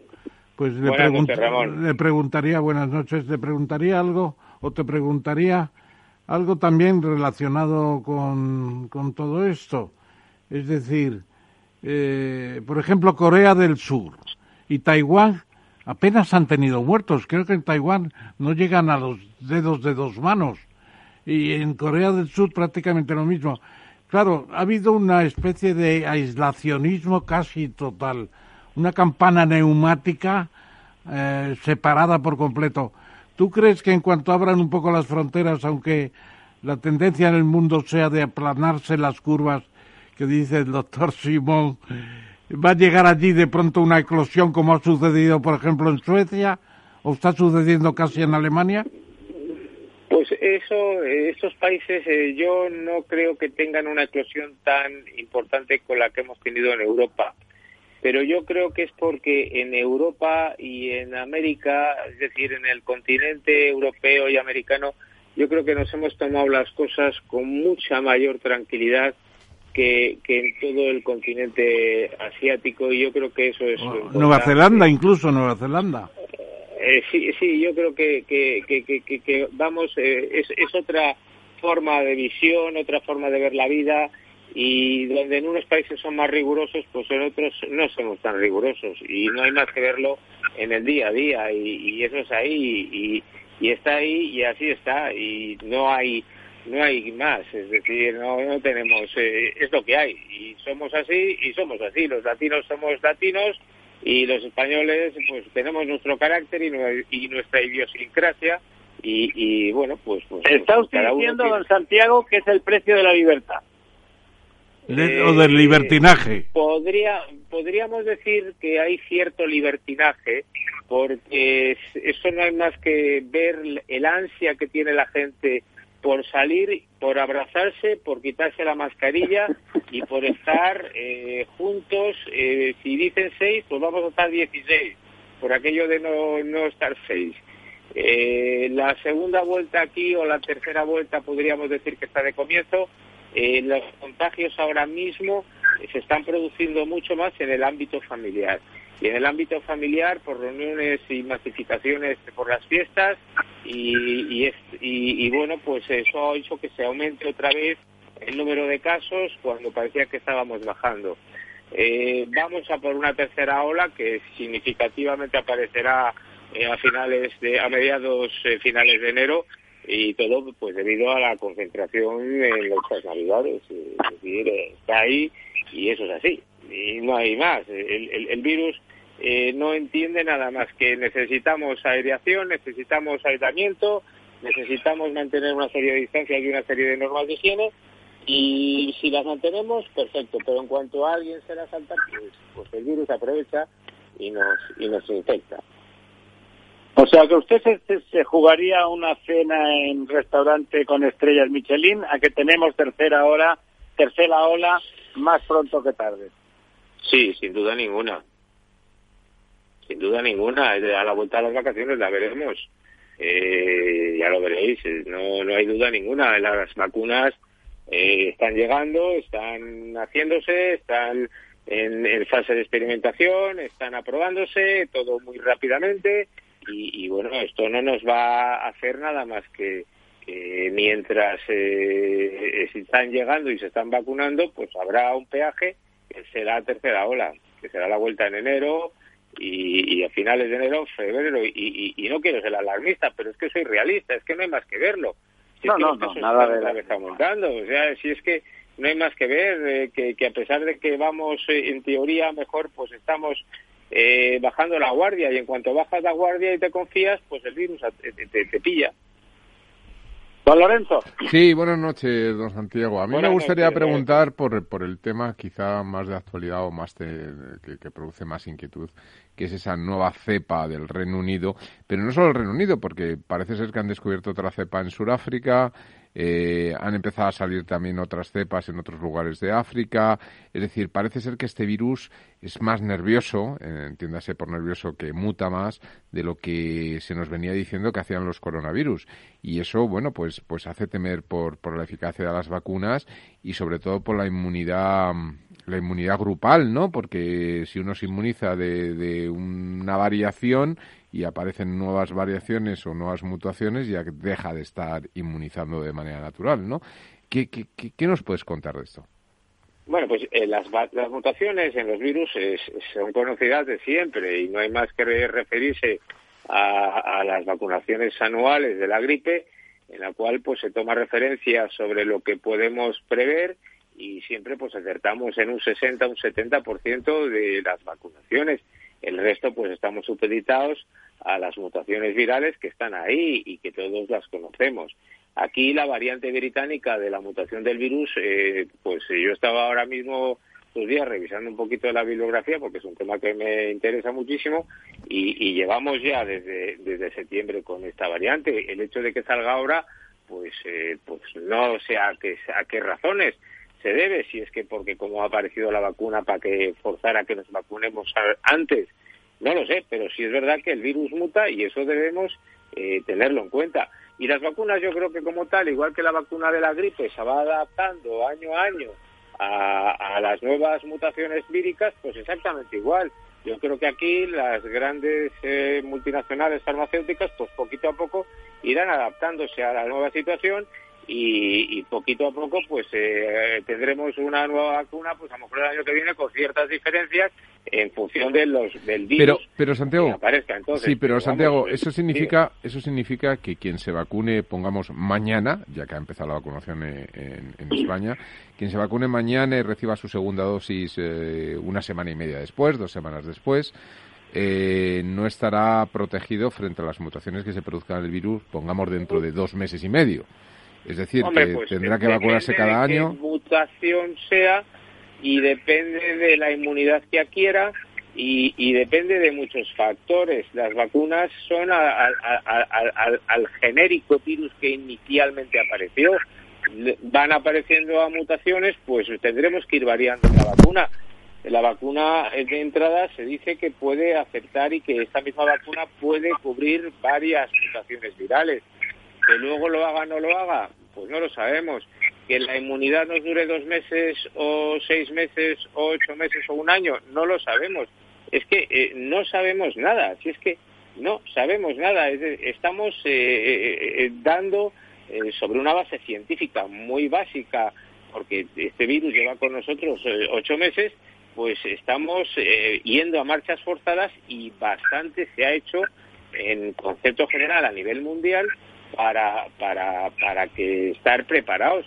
Pero bueno, pero eso es una cosa. Eh, otra cosa es la realidad, y la realidad es que eh, este año dos mil veintiuno eh, vamos a pasar un año de mascarillas y, y seguiremos haciendo exactamente lo mismo, estemos o no estemos vacunados.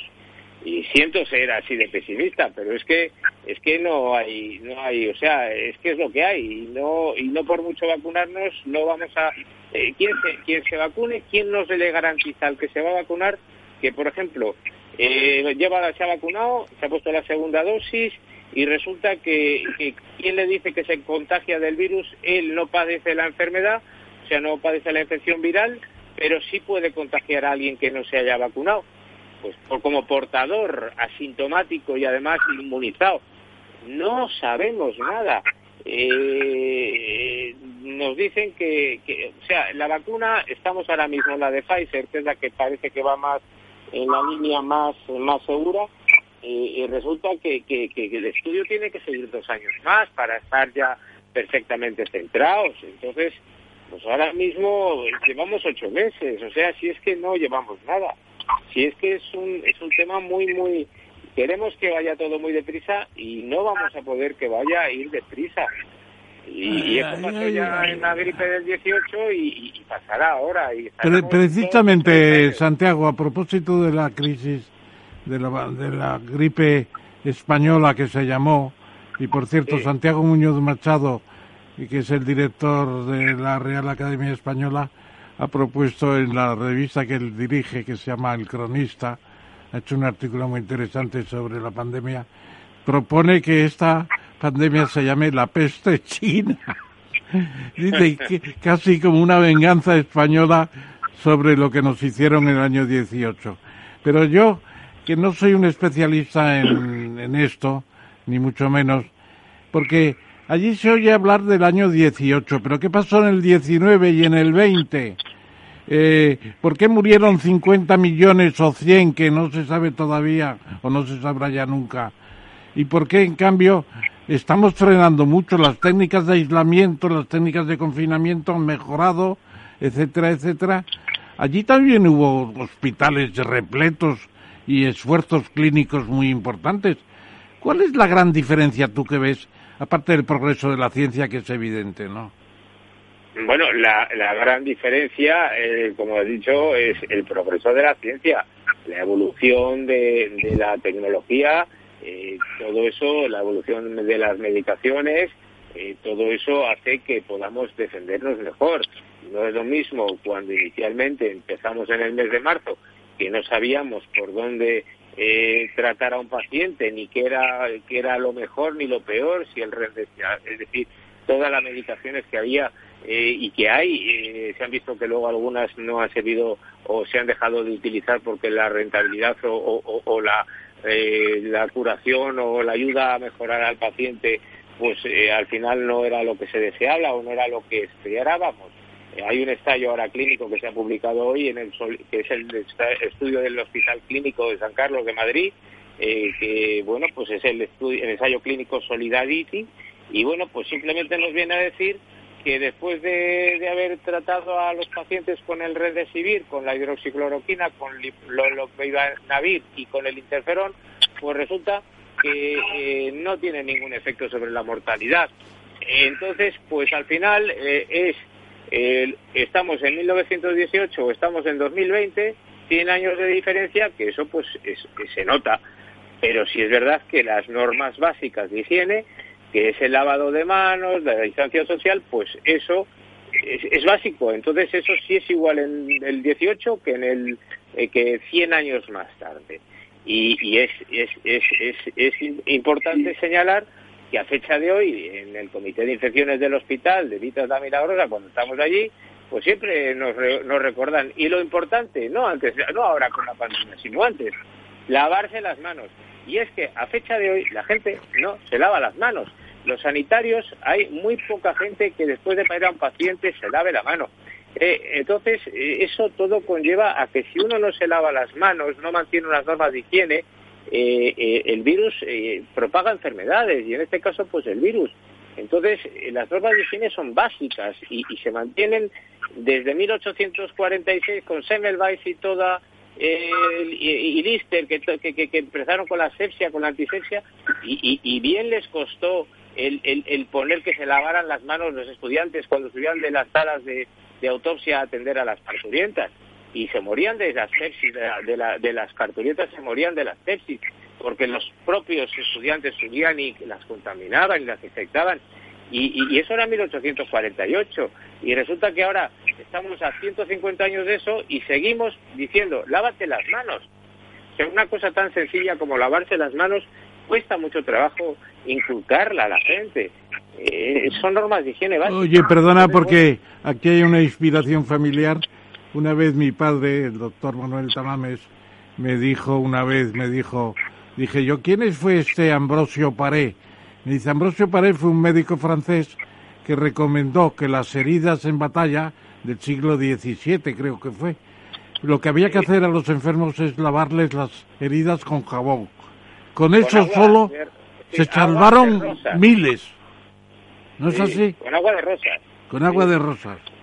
Sí, sí, sí. Pero, pero, pero luego, pues, pues, pues, pues no lo creían y, y, y, y bueno, pues, eh, o sea, existen historias muy bonitas que contar, simplemente por la higiene de las manos. Y en Austria, ahí en el hospital, donde eh, decían que se lavasen las manos, pues había un día que todas las eh, mujeres que iban a dar a luz eh, eran atendidas por el servicio de los médicos que subían de, de la sala de autopsias, Y, y el día siguiente eran atendidas por las comadronas que no tenían nada que ver con el contacto con los médicos.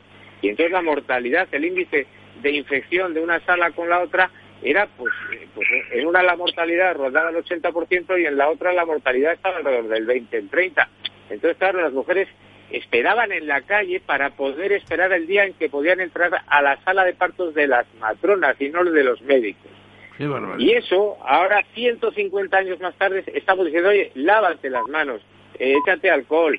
Eh, si es que es, es, es, es, la medicina evoluciona en cuanto a, a todo lo que es tecnología, medicaciones, pero cosas básicas de higiene no se mantienen. Y eso es, eso es una pena.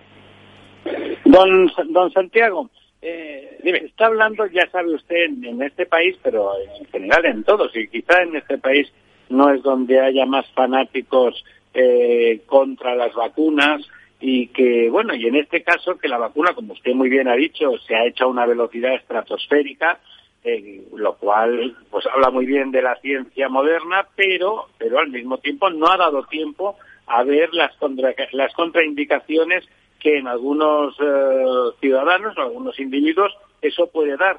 Le, le recomendaría a usted, porque estas preguntas, si no se focalizan, se pueden responder de forma muy genérica y apelando a un cierto sentido común, pero yo le preguntaría más directamente eh, nuestro nuestro común amigo, don Ramón Tamames, que lo tenemos aquí delante, él se vacuna todos los años de la gripe. ¿Le recomendaría a usted a don Ramón que se vacunara del coronavirus con la Pfizer? Bueno, eh, don Ramón no se puede vacunar ahora por edad de la coronavirus de la Pfizer. Ah, no. No puede.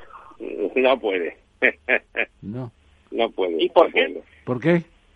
Eh, pues porque la edad está, hay una serie de, de, de, de normas en las cuales eh, están diciendo que no se vacunen a los niños menores de dieciséis años y que a la gente mayor se la vacune con ciertos reparos, que si tienen ciertas patologías es mejor no vacunarles. Es decir, que de entrada habría que sopesar eh, poco a poco Eh, los casos en los cuales está indicada eh, eh, la vacunación o no, y dependiendo de qué tipo de vacuna. Por ejemplo, la que hoy se ha aprobado, la de Oxford y la AstraZeneca, pues esta eh, se recomienda que se vacune a la gente entre dieciocho y sesenta y cinco años, no, ni más mayores ni más pequeños. La de entonces, bueno, pues eh, son recomendaciones precisamente por por la eh, por por la carga Eh, por la por la reacción que puede producir en el organismo eh, la vacuna. Bien, es verdad que la de Oxford son de R N A mensajeros y que, bueno, pues que son diferentes a la de los virus atenuados y la de y la de perdón la de Pfizer, y entonces, bueno, pues eh, pudiera ser, pero que que no hay, es decir, que que que, que la edad es una es una contraindicación junto con una serie de patologías asociadas que están en discusión ahora mismo, que si se puede vacunar gente que tenga anticoagulación, que si, que si no se debe vacunar, que si las embarazadas se pueden vacunar, que si no se pueden vacunar. Estamos en una situación ahora mismo en, en una pura eh, un, en, en controversia en cuanto a quién se puede vacunar en dentro de ciertas edades. Y, y, y, y, y de las perdona y de, de las vacunas existentes, ¿hay alguna que se haya recomendado ya para las personas de mayor edad? Porque estamos viendo en la tele que se vacuna una señora de noventa y cinco años, de cien, exacto, de ciento dos exacto. años. Sí, eso es un disparate, ¿no?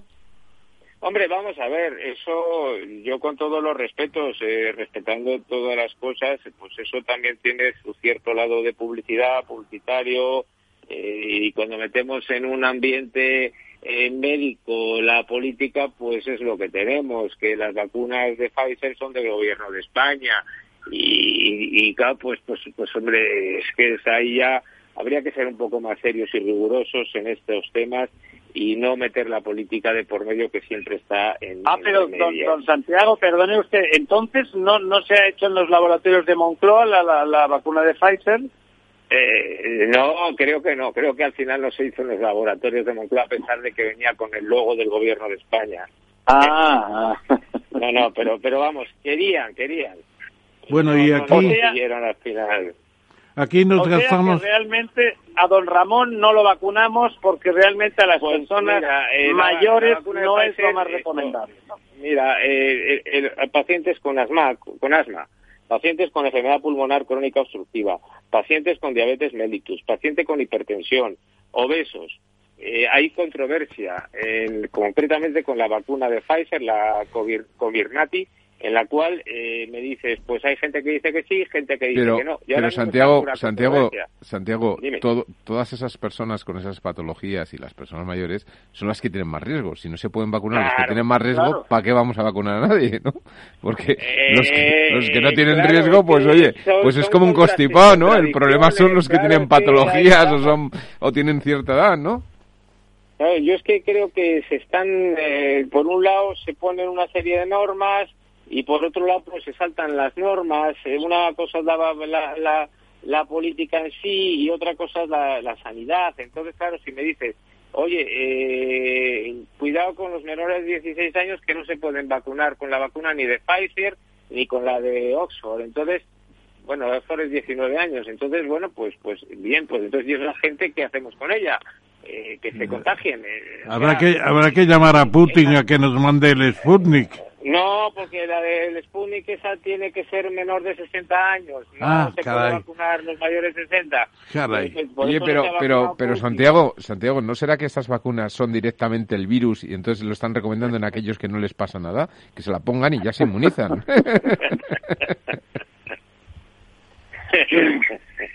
Bueno, Santiago, yo creo que nos... nos has dejado el cuerpo, eh, la mente más clara, pero el cuerpo un poco un poco raro, en el sentido de decir, bueno, la vacuna, como decía Lorenzo, los grupos de riesgo, que son el montón de enfermedades que has dicho, han estado descritas durante toda esta época de, de, de pandemia mediática como los grupos de riesgo, los acabas de describir prácticamente todos, a las personas, como decía Ramón, que nos han sacado por la tele, señoras estupendas de ochenta y nueve, noventa, cien años con gran animosidad eh, vacunándose, y tú nos estás diciendo que desde el punto de vista objetivo y protocolario casi están contraindicadas porque las reacciones, pues uno, no son bien conocidas, y dos, las de cualquier vacuna, todas las vacunas han tenido siempre algunos efectos secundarios, y claro, si uno no está muy fino, pues a lo mejor le pasan cositas, o sea, que estamos sumergidos en una claro, especie eh, de ya, campaña vacuna, publicitaria, ¿no? Claro, la vacuna de Pfizer, por ejemplo, te dice... Eh, ¿pueden vacunarse personas que han pasado el coronavirus? Sí, pero por ejemplo dicen niños no, taxativamente, menores de dieciséis años no, inmunodeprimidos tampoco, embarazos limitados porque no tenemos experiencia, alérgicos no se pueden vacunar. Entonces nos van limitando el campo. Entonces, si luego te ponen la edad, si pues luego te ponen toda la población de riesgo, pues al final lógicamente las vacunas tienen sus efectos secundarios y ahora mismo debemos ser muy cautos a quién le ponemos la vacuna y cómo se la ponemos. Y, y yo por ahora, pues me dirías, ¿cómo vas a...? Pues, pues hombre, yo esperaría un poquito eh, en el sentido de que si la vacuna nos fuera... Primero, que la vacuna durante este año en España, por hablar de España, eh, no vamos a conseguir, vamos, no vamos a llegar ni al treinta por ciento de vacunación de la población. O sea, eso eh, hay que darlo ya porque son dos dosis, porque son muchas dosis de vacuna y no vamos a poder dar capacidad de asistencia a toda... La gente en Estados Unidos, por ejemplo, llevan once días vacunando y van a un ritmo de doscientas mil vacunas por día.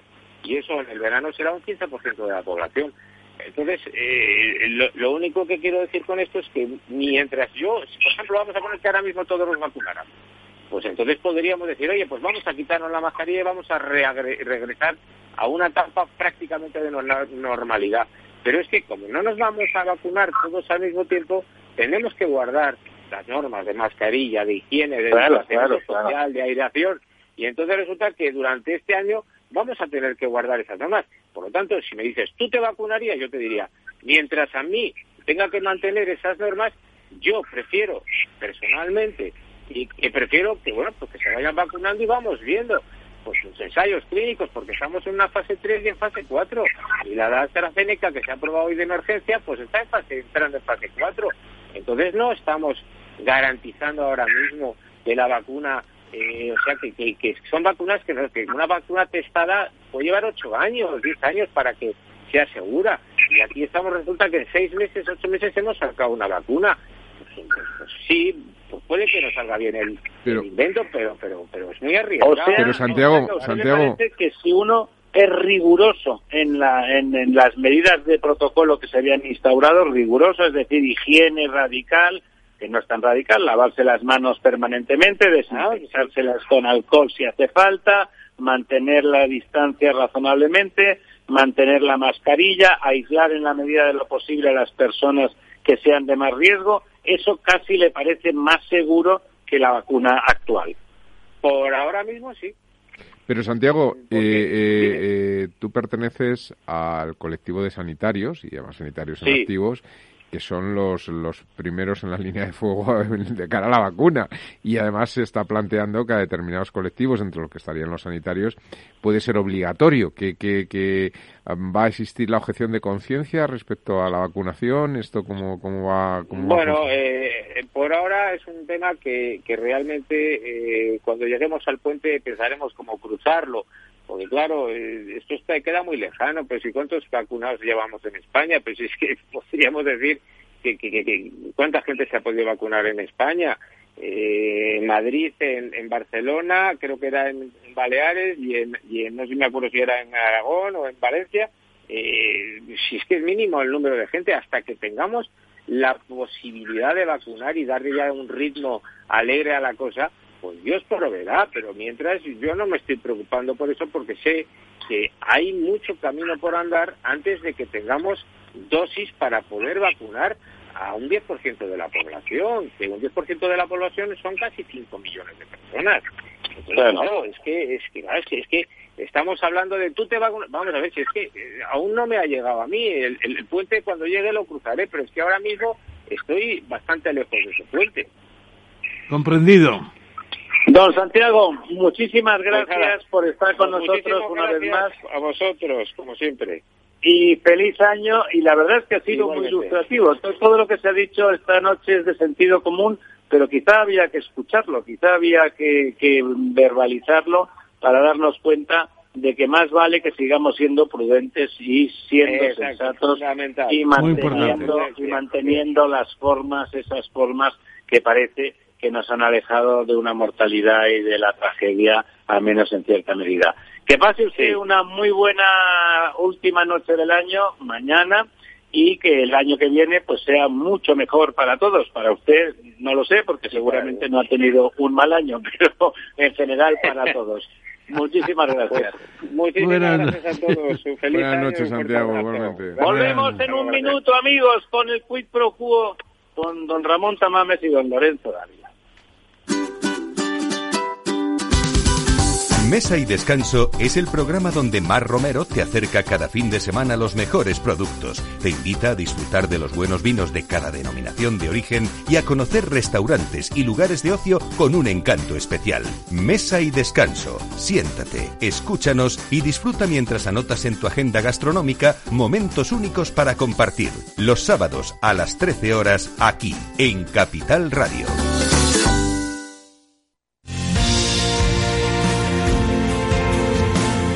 Si eres empresario, emprendedor, autónomo, dueño de un negocio, este es tu sitio. Negocios de Carne y Hueso trescientos sesenta, de lunes a viernes a las tres y media de la tarde en Capital Radio, con Mariló Sánchez Fuentes.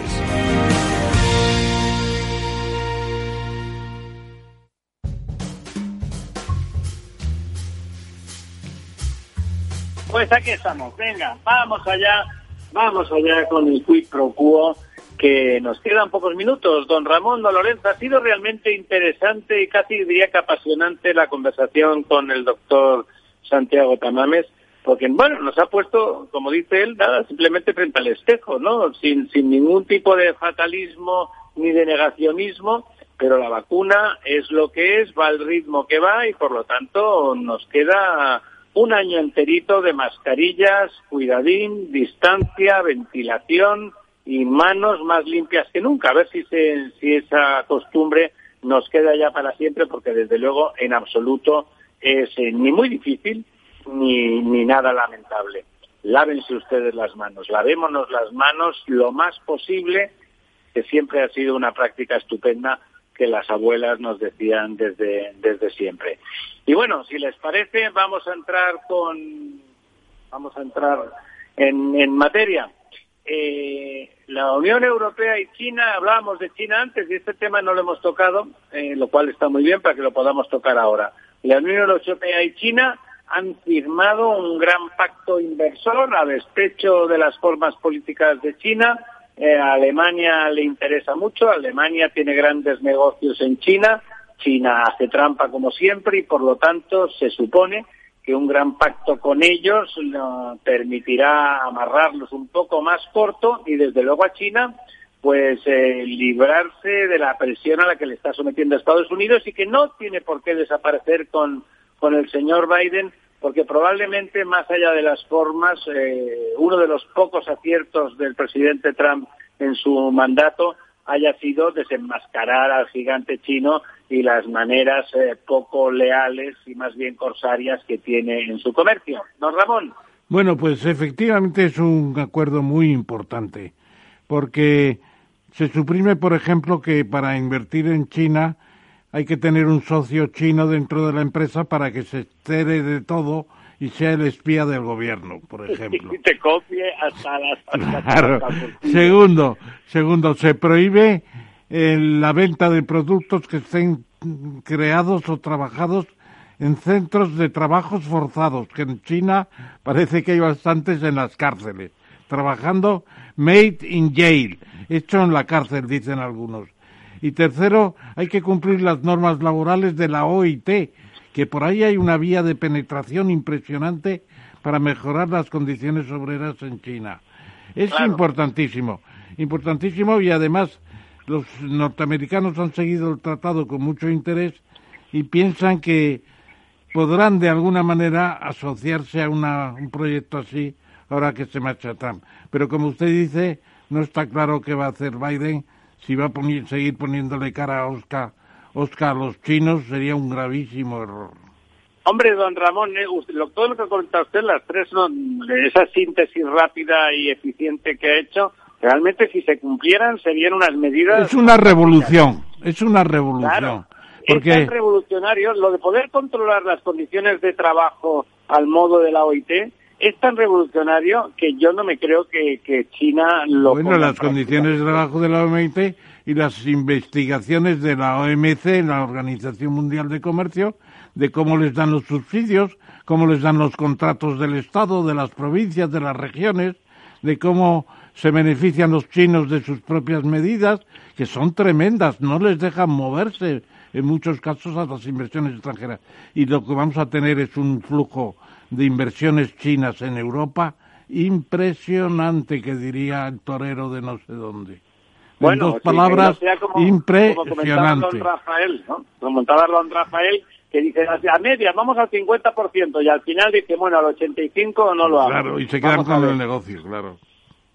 Aquí. Don, don Lorenzo, ¿algún comentario? Sí, eh, bueno, eh, la verdad es que eh, está un poco, lo, lo hemos comentado, ¿no? Pero a mí sí me gustaría destacar que, que uno de los grandes problemas que tiene el crecimiento en China, lo he comentado antes, es la, la falta de demanda. Tiene que buscar la demanda fuera porque no, no, no la tiene dentro. Entonces, los, los chinos eh, desde hace muchos años aplican una política en los mercados internacionales en las cuales, bueno, tiene mucho que ver con, la, con el funcionamiento de, de la balanza de la balanza de pagos, eh, en la cual ellos cuando invierten en un país, eh, invierten desde su moneda, cambian a la moneda local donde invierten y al final, en la, moneda, en la medida en que esa moneda, antes lo comentábamos, no es reserva, tiene que volver al país. Entonces, ellos necesitan poder en, tener fuertes penetraciones de inversión en países extranjeros para que este dinero de inversión acabe volviendo, retornando en forma, forma de, de, de compra, de exportaciones para su, su economía, efectivamente. Ajá. Y yo creo que eso lo llevan haciendo y practicando durante muchos años con Estados Unidos, la amenaza de Donald Trump de frenar esa, esa, esa política de penetración china, pues les lleva a buscar mercados alternativos. Y ahí la Unión Europea es el único mercado que puede competir en términos de demanda eh, con Estados Unidos. Y de ahí el interés. Lo que ocurre es que el interés es un win-win, porque efectivamente esto implica que también se nos permite eh, empezar a penetrar en un mercado que a futuro, pues no olvidemos que tienen mil cuatrocientos millones de personas eh, y, que, y que, bueno, el potencial que tiene, además con un gusto muy especial hacia...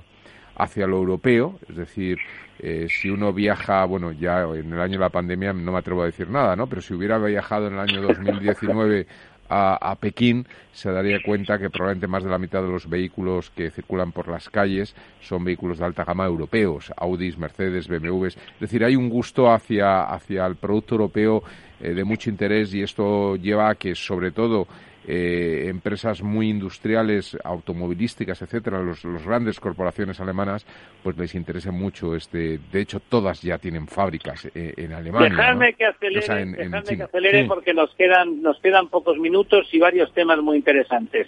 Uno de esos temas mmm, apasionantes económicamente. ¿Acabará acabará el Banco Central Europeo regalando la deuda que está comprando? Bueno, eso es precisamente uno de los temas que hemos tocado aquí, que don Lorenzo lo tiene dentro de sus preferidos. Sí, lo tiene en su cabecita. Claro, pensar que cuando el Banco Central Europeo tenga, digamos, créditos concedidos por seis o siete billones de euros, que los puede tener dentro de quince o veinte años con un par de crisis más, ¿qué va a hacer? Pues... Eh, Perdonar la deuda, no convertirla en deuda perpetua. Un par de crisis más, no, por favor. Pero no puede eh, quedarse con un patrimonio negativo. ¿Un banco central puede hacer eso? Hoy por hoy no, pero mañana Dios dirá. ¿Usted Yo creo, qué cree? Yo creo que al final eso es lo que en España se llama la deuda histórica. Y se presta, por ejemplo, a Cataluña, y se presta a Cataluña y al País Valenciano o la Comunidad Valenciana, y real, finalmente habrá que perdonarles. ¿Cómo va a pagar Cataluña al F L A cien mil millones de euros? ¿Quién se le ocurre pensar que va a pagar alguna vez eso Cataluña? Pues, no, claro, Cataluña puede decir que al País Vasco, en lugar de hacerle préstamos, se le regala el dinero directamente. Claro, pero el País ¿no? Vasco no toma el dinero del F L A porque no está dentro, porque es una hacienda confederal del resto de los Estados de España. Y, y porque se le regala, porque bueno. los acuerdos que tiene que pagar no los paga. Bueno, don, además, don Lorenzo, además que hay muchas, tema, hay muchas maneras de, hay muchas maneras de justificarlo, ¿no? Es Esto decir... es una tesis del economista Carmelo Traja, Tajadura de A B C, que habrá que invitarle una noche aquí para que, ah, para que hablemos. Esta es una tesis de nuestro Lorenzo Dávila. Bueno, y, oh, bueno es, es, es, es, es, no, es una no tesis es mía. nuestra. De... Es decir, de hecho, supone un movimiento, un movimiento eh, de, de teoría económica, de, de es muy interesante, de, de doctrina económica, que es el, el bueno, pues eh, todo lo que tiene que ver con la nueva política monetaria moderna, donde se plantea esta esta situación. También Yo... cabe una posibilidad que la deuda se federalice, se convierta en deuda europea y se convierta en deuda perpetua, que es lo que hizo Alexander Hamilton al terminar la guerra de la independencia en los Estados Unidos. Los estados estaban arruinados. Pero cogió salto, la deuda y la federalizó. El salto, el salto es eliminar los mercados. Es decir, eh, el problema es que mientras que la manera en que los bancos centrales canalizan esa monetización, eh, esa traslación de, de, de, de las emisiones, eh, la compra a través de compra de activos en mercados eh, secundarios y primarios de deuda, pues los activos siguen y eso afecta un poco al balance del banco. Pero si en un momento dado no se hace así, sino que se traslada directamente hacia las administraciones públicas de los Estados miembros, en estos casos, sin que haya un título valor por medio, sin que haya el mercado por medio, es cuando realmente esto ni tendría efecto inflacionista ni, bueno. ni, ni tendría por qué eh, provocar ningún problema. Yo yo lo veo más como un costo hundido, y yo creo que la situación va a llegar a que no solamente en, en Europa, sino en muchos países se produzca una gran revolución en términos de deuda. Yo sí que bueno. creo que esto puede darse. Bueno, bueno, ¿Usted bueno. cree que puede darse? Don Ramón, ¿qué son las SPACs? Pues es una palabra nueva, prácticamente nueva. de los últimos años, que es unas eh, empresas especializadas en compras, en compras de otras empresas, y entonces alguien crea una SPAC, emite bonos, se suscriben los bonistas, se tiene un dinero y con ese dinero se compran empresas que van bollantes por ahí, y, y las cifras ya son impresionantes. Impresionantes porque... Bueno, pero eso era, eh, siempre ha sido un... El año pasado fueron setenta mil millones de dólares, lo que... Pero qué es... diferencia, no, es que no, deje que los que los profanos le preguntemos, ¿qué diferencia hay con que cualquier grupo financiero potente compre empresas? ¿Qué, qué diferencia hay entre eso y un SPAC? Bueno, pues sencillamente que la SPAC se crea exclusivamente para comprar empresas.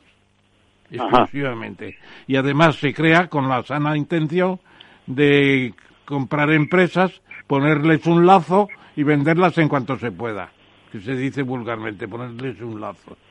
O sea, nada productivo. Bueno, productivo es todo lo que moviliza el dinero. O sea que al final es productivo también. Lo que pasa es que puede haber situaciones como las que hubo en los años eh, ochenta, Michael Milken, que, que llegó a la cárcel y que es el personaje que es Michael Douglas en, en la segunda de, de Wall Street, el, el dinero nunca duerme, esa es la película, pues llega un momento en que convierte las emisiones suyas para, para coger dinero en bonos basura, y los bonos basura acaban quebrando, por así decirlo, y la gente se queda sin dinero y hay que meter en la cárcel a los responsables, claro. Pues esa es la, la, la, el, el posible problema, pero eso pasa con cualquiera. Lo que hace falta es un regulador y un inspector de todas estas actividades financieras, y eso es lo que a veces falla.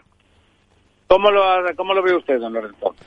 Bueno, es una es, es, es casi como un proceso más de la desintermediación en los mercados. Es decir, estos son operaciones de private equity, de adquisición de, de empresas eh, privadas, empresas no cotizadas, pues para fusionarlas, partirlas, etcétera, que, que hacen los fondos de private equity desde hace muchísimos años. Solo que, a diferencia, pues pues estas, en lugar de captar los recursos para comprar esas empresas de otros fondos de inversión que de alguna forma llevan eh, el canal o el filtro de comités de inversión, etcétera, que son los que a su vez tienen las participaciones de los particulares, directamente estos captan de los mercados esas participaciones. Por lo tanto, efectivamente, como decía don Ramón, si no hay un regulador encima, pues puede, puede haber un, un problema de tomar posiciones de riesgo muy alto eh, con dinero de inversores teóricamente no cualificados. Es decir, se quita un poco la barrera o se intermedia respecto a ese inversor cualificado, que es el otro fondo de inversión más generalista que participa en estos fondos, que a su vez son los que hacen las operaciones de private equity, ¿no? O sea, con que de alguna forma eso, eso, es un poco... Una burbuja, otra, otra, otra, otra bola que se está construyendo. Bueno. Otra bolita. Otra noticia, faltan pocos minutos. No, yo, yo, las... yo le resumiría muy muy rápidamente. Por favor, dígame. Esta, ¿qué, ¿Qué se ha convocado? Se convoca un concurso para establecer el diseño de la estación de Chamartín, que va a ser la estación ferroviaria más importante de Europa, seguramente. Y se ha hecho con los grandes de toda la arquitectura, Eh, los Foster, los Rogers y el Zaha, Zaha Hadid, que a mí personalmente no me gusta nada, y se van a presentar los TIPSA, los EPTIPSA, los ENER. Un, es un jurado el que habrá, además, importante, con el ministro de Fomento al frente, naturalmente, los colegios de arquitectos, el ministerio, etcétera, etcétera. Y finalmente, la última gran noticia, don Ramiro. La buena noticia, el caviar acabará a treinta euros y en el supermercado. Bueno, a mí, si me lo permite, me parece mucho más importante el concurso y mucho mejor noticia, el gran concurso sobre la estación de Chamartín. El caviar, nuestro amigo Salvador Sostres, que con muchas cosas no se le puede estar de acuerdo, pero desde luego hay que admitir que es un gourmet y que cuando habla de alimentos gourmet sabe de lo que habla, eh, está convencido y dice que a pesar de que China está por en medio y que normalmente, así como la trufa china, pues es horrorosamente mala, dice que el caviar de origen chino, en cambio, es exquisito y que va a acabar a un precio... Además, va a, bajo, no, ¿no? ya ha pasado el precio de seis mil euros el kilo a mil cuatrocientos, es decir, la cuarta parte. Y eso lo ha hecho China también. China acaba con la inflación y acaba convirtiendo el caviar en una especie de... de foie gras casero que te lo pones además, por la tarde. Y además, y además Ramón, Ramiro, yo que normalmente eh, te doy la razón con respecto a la importancia de las noticias, a exactamente, bueno, iba a decir veinticuatro horas, veinticuatro horas y un minuto y medio de las doce campanadas, en estos momentos yo Pero, creo que es más importante la noticia, chicos, del caviar.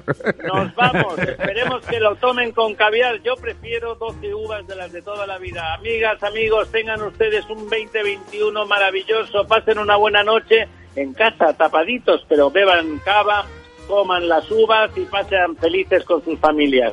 Y no se contagien, por favor, que es un mal negocio.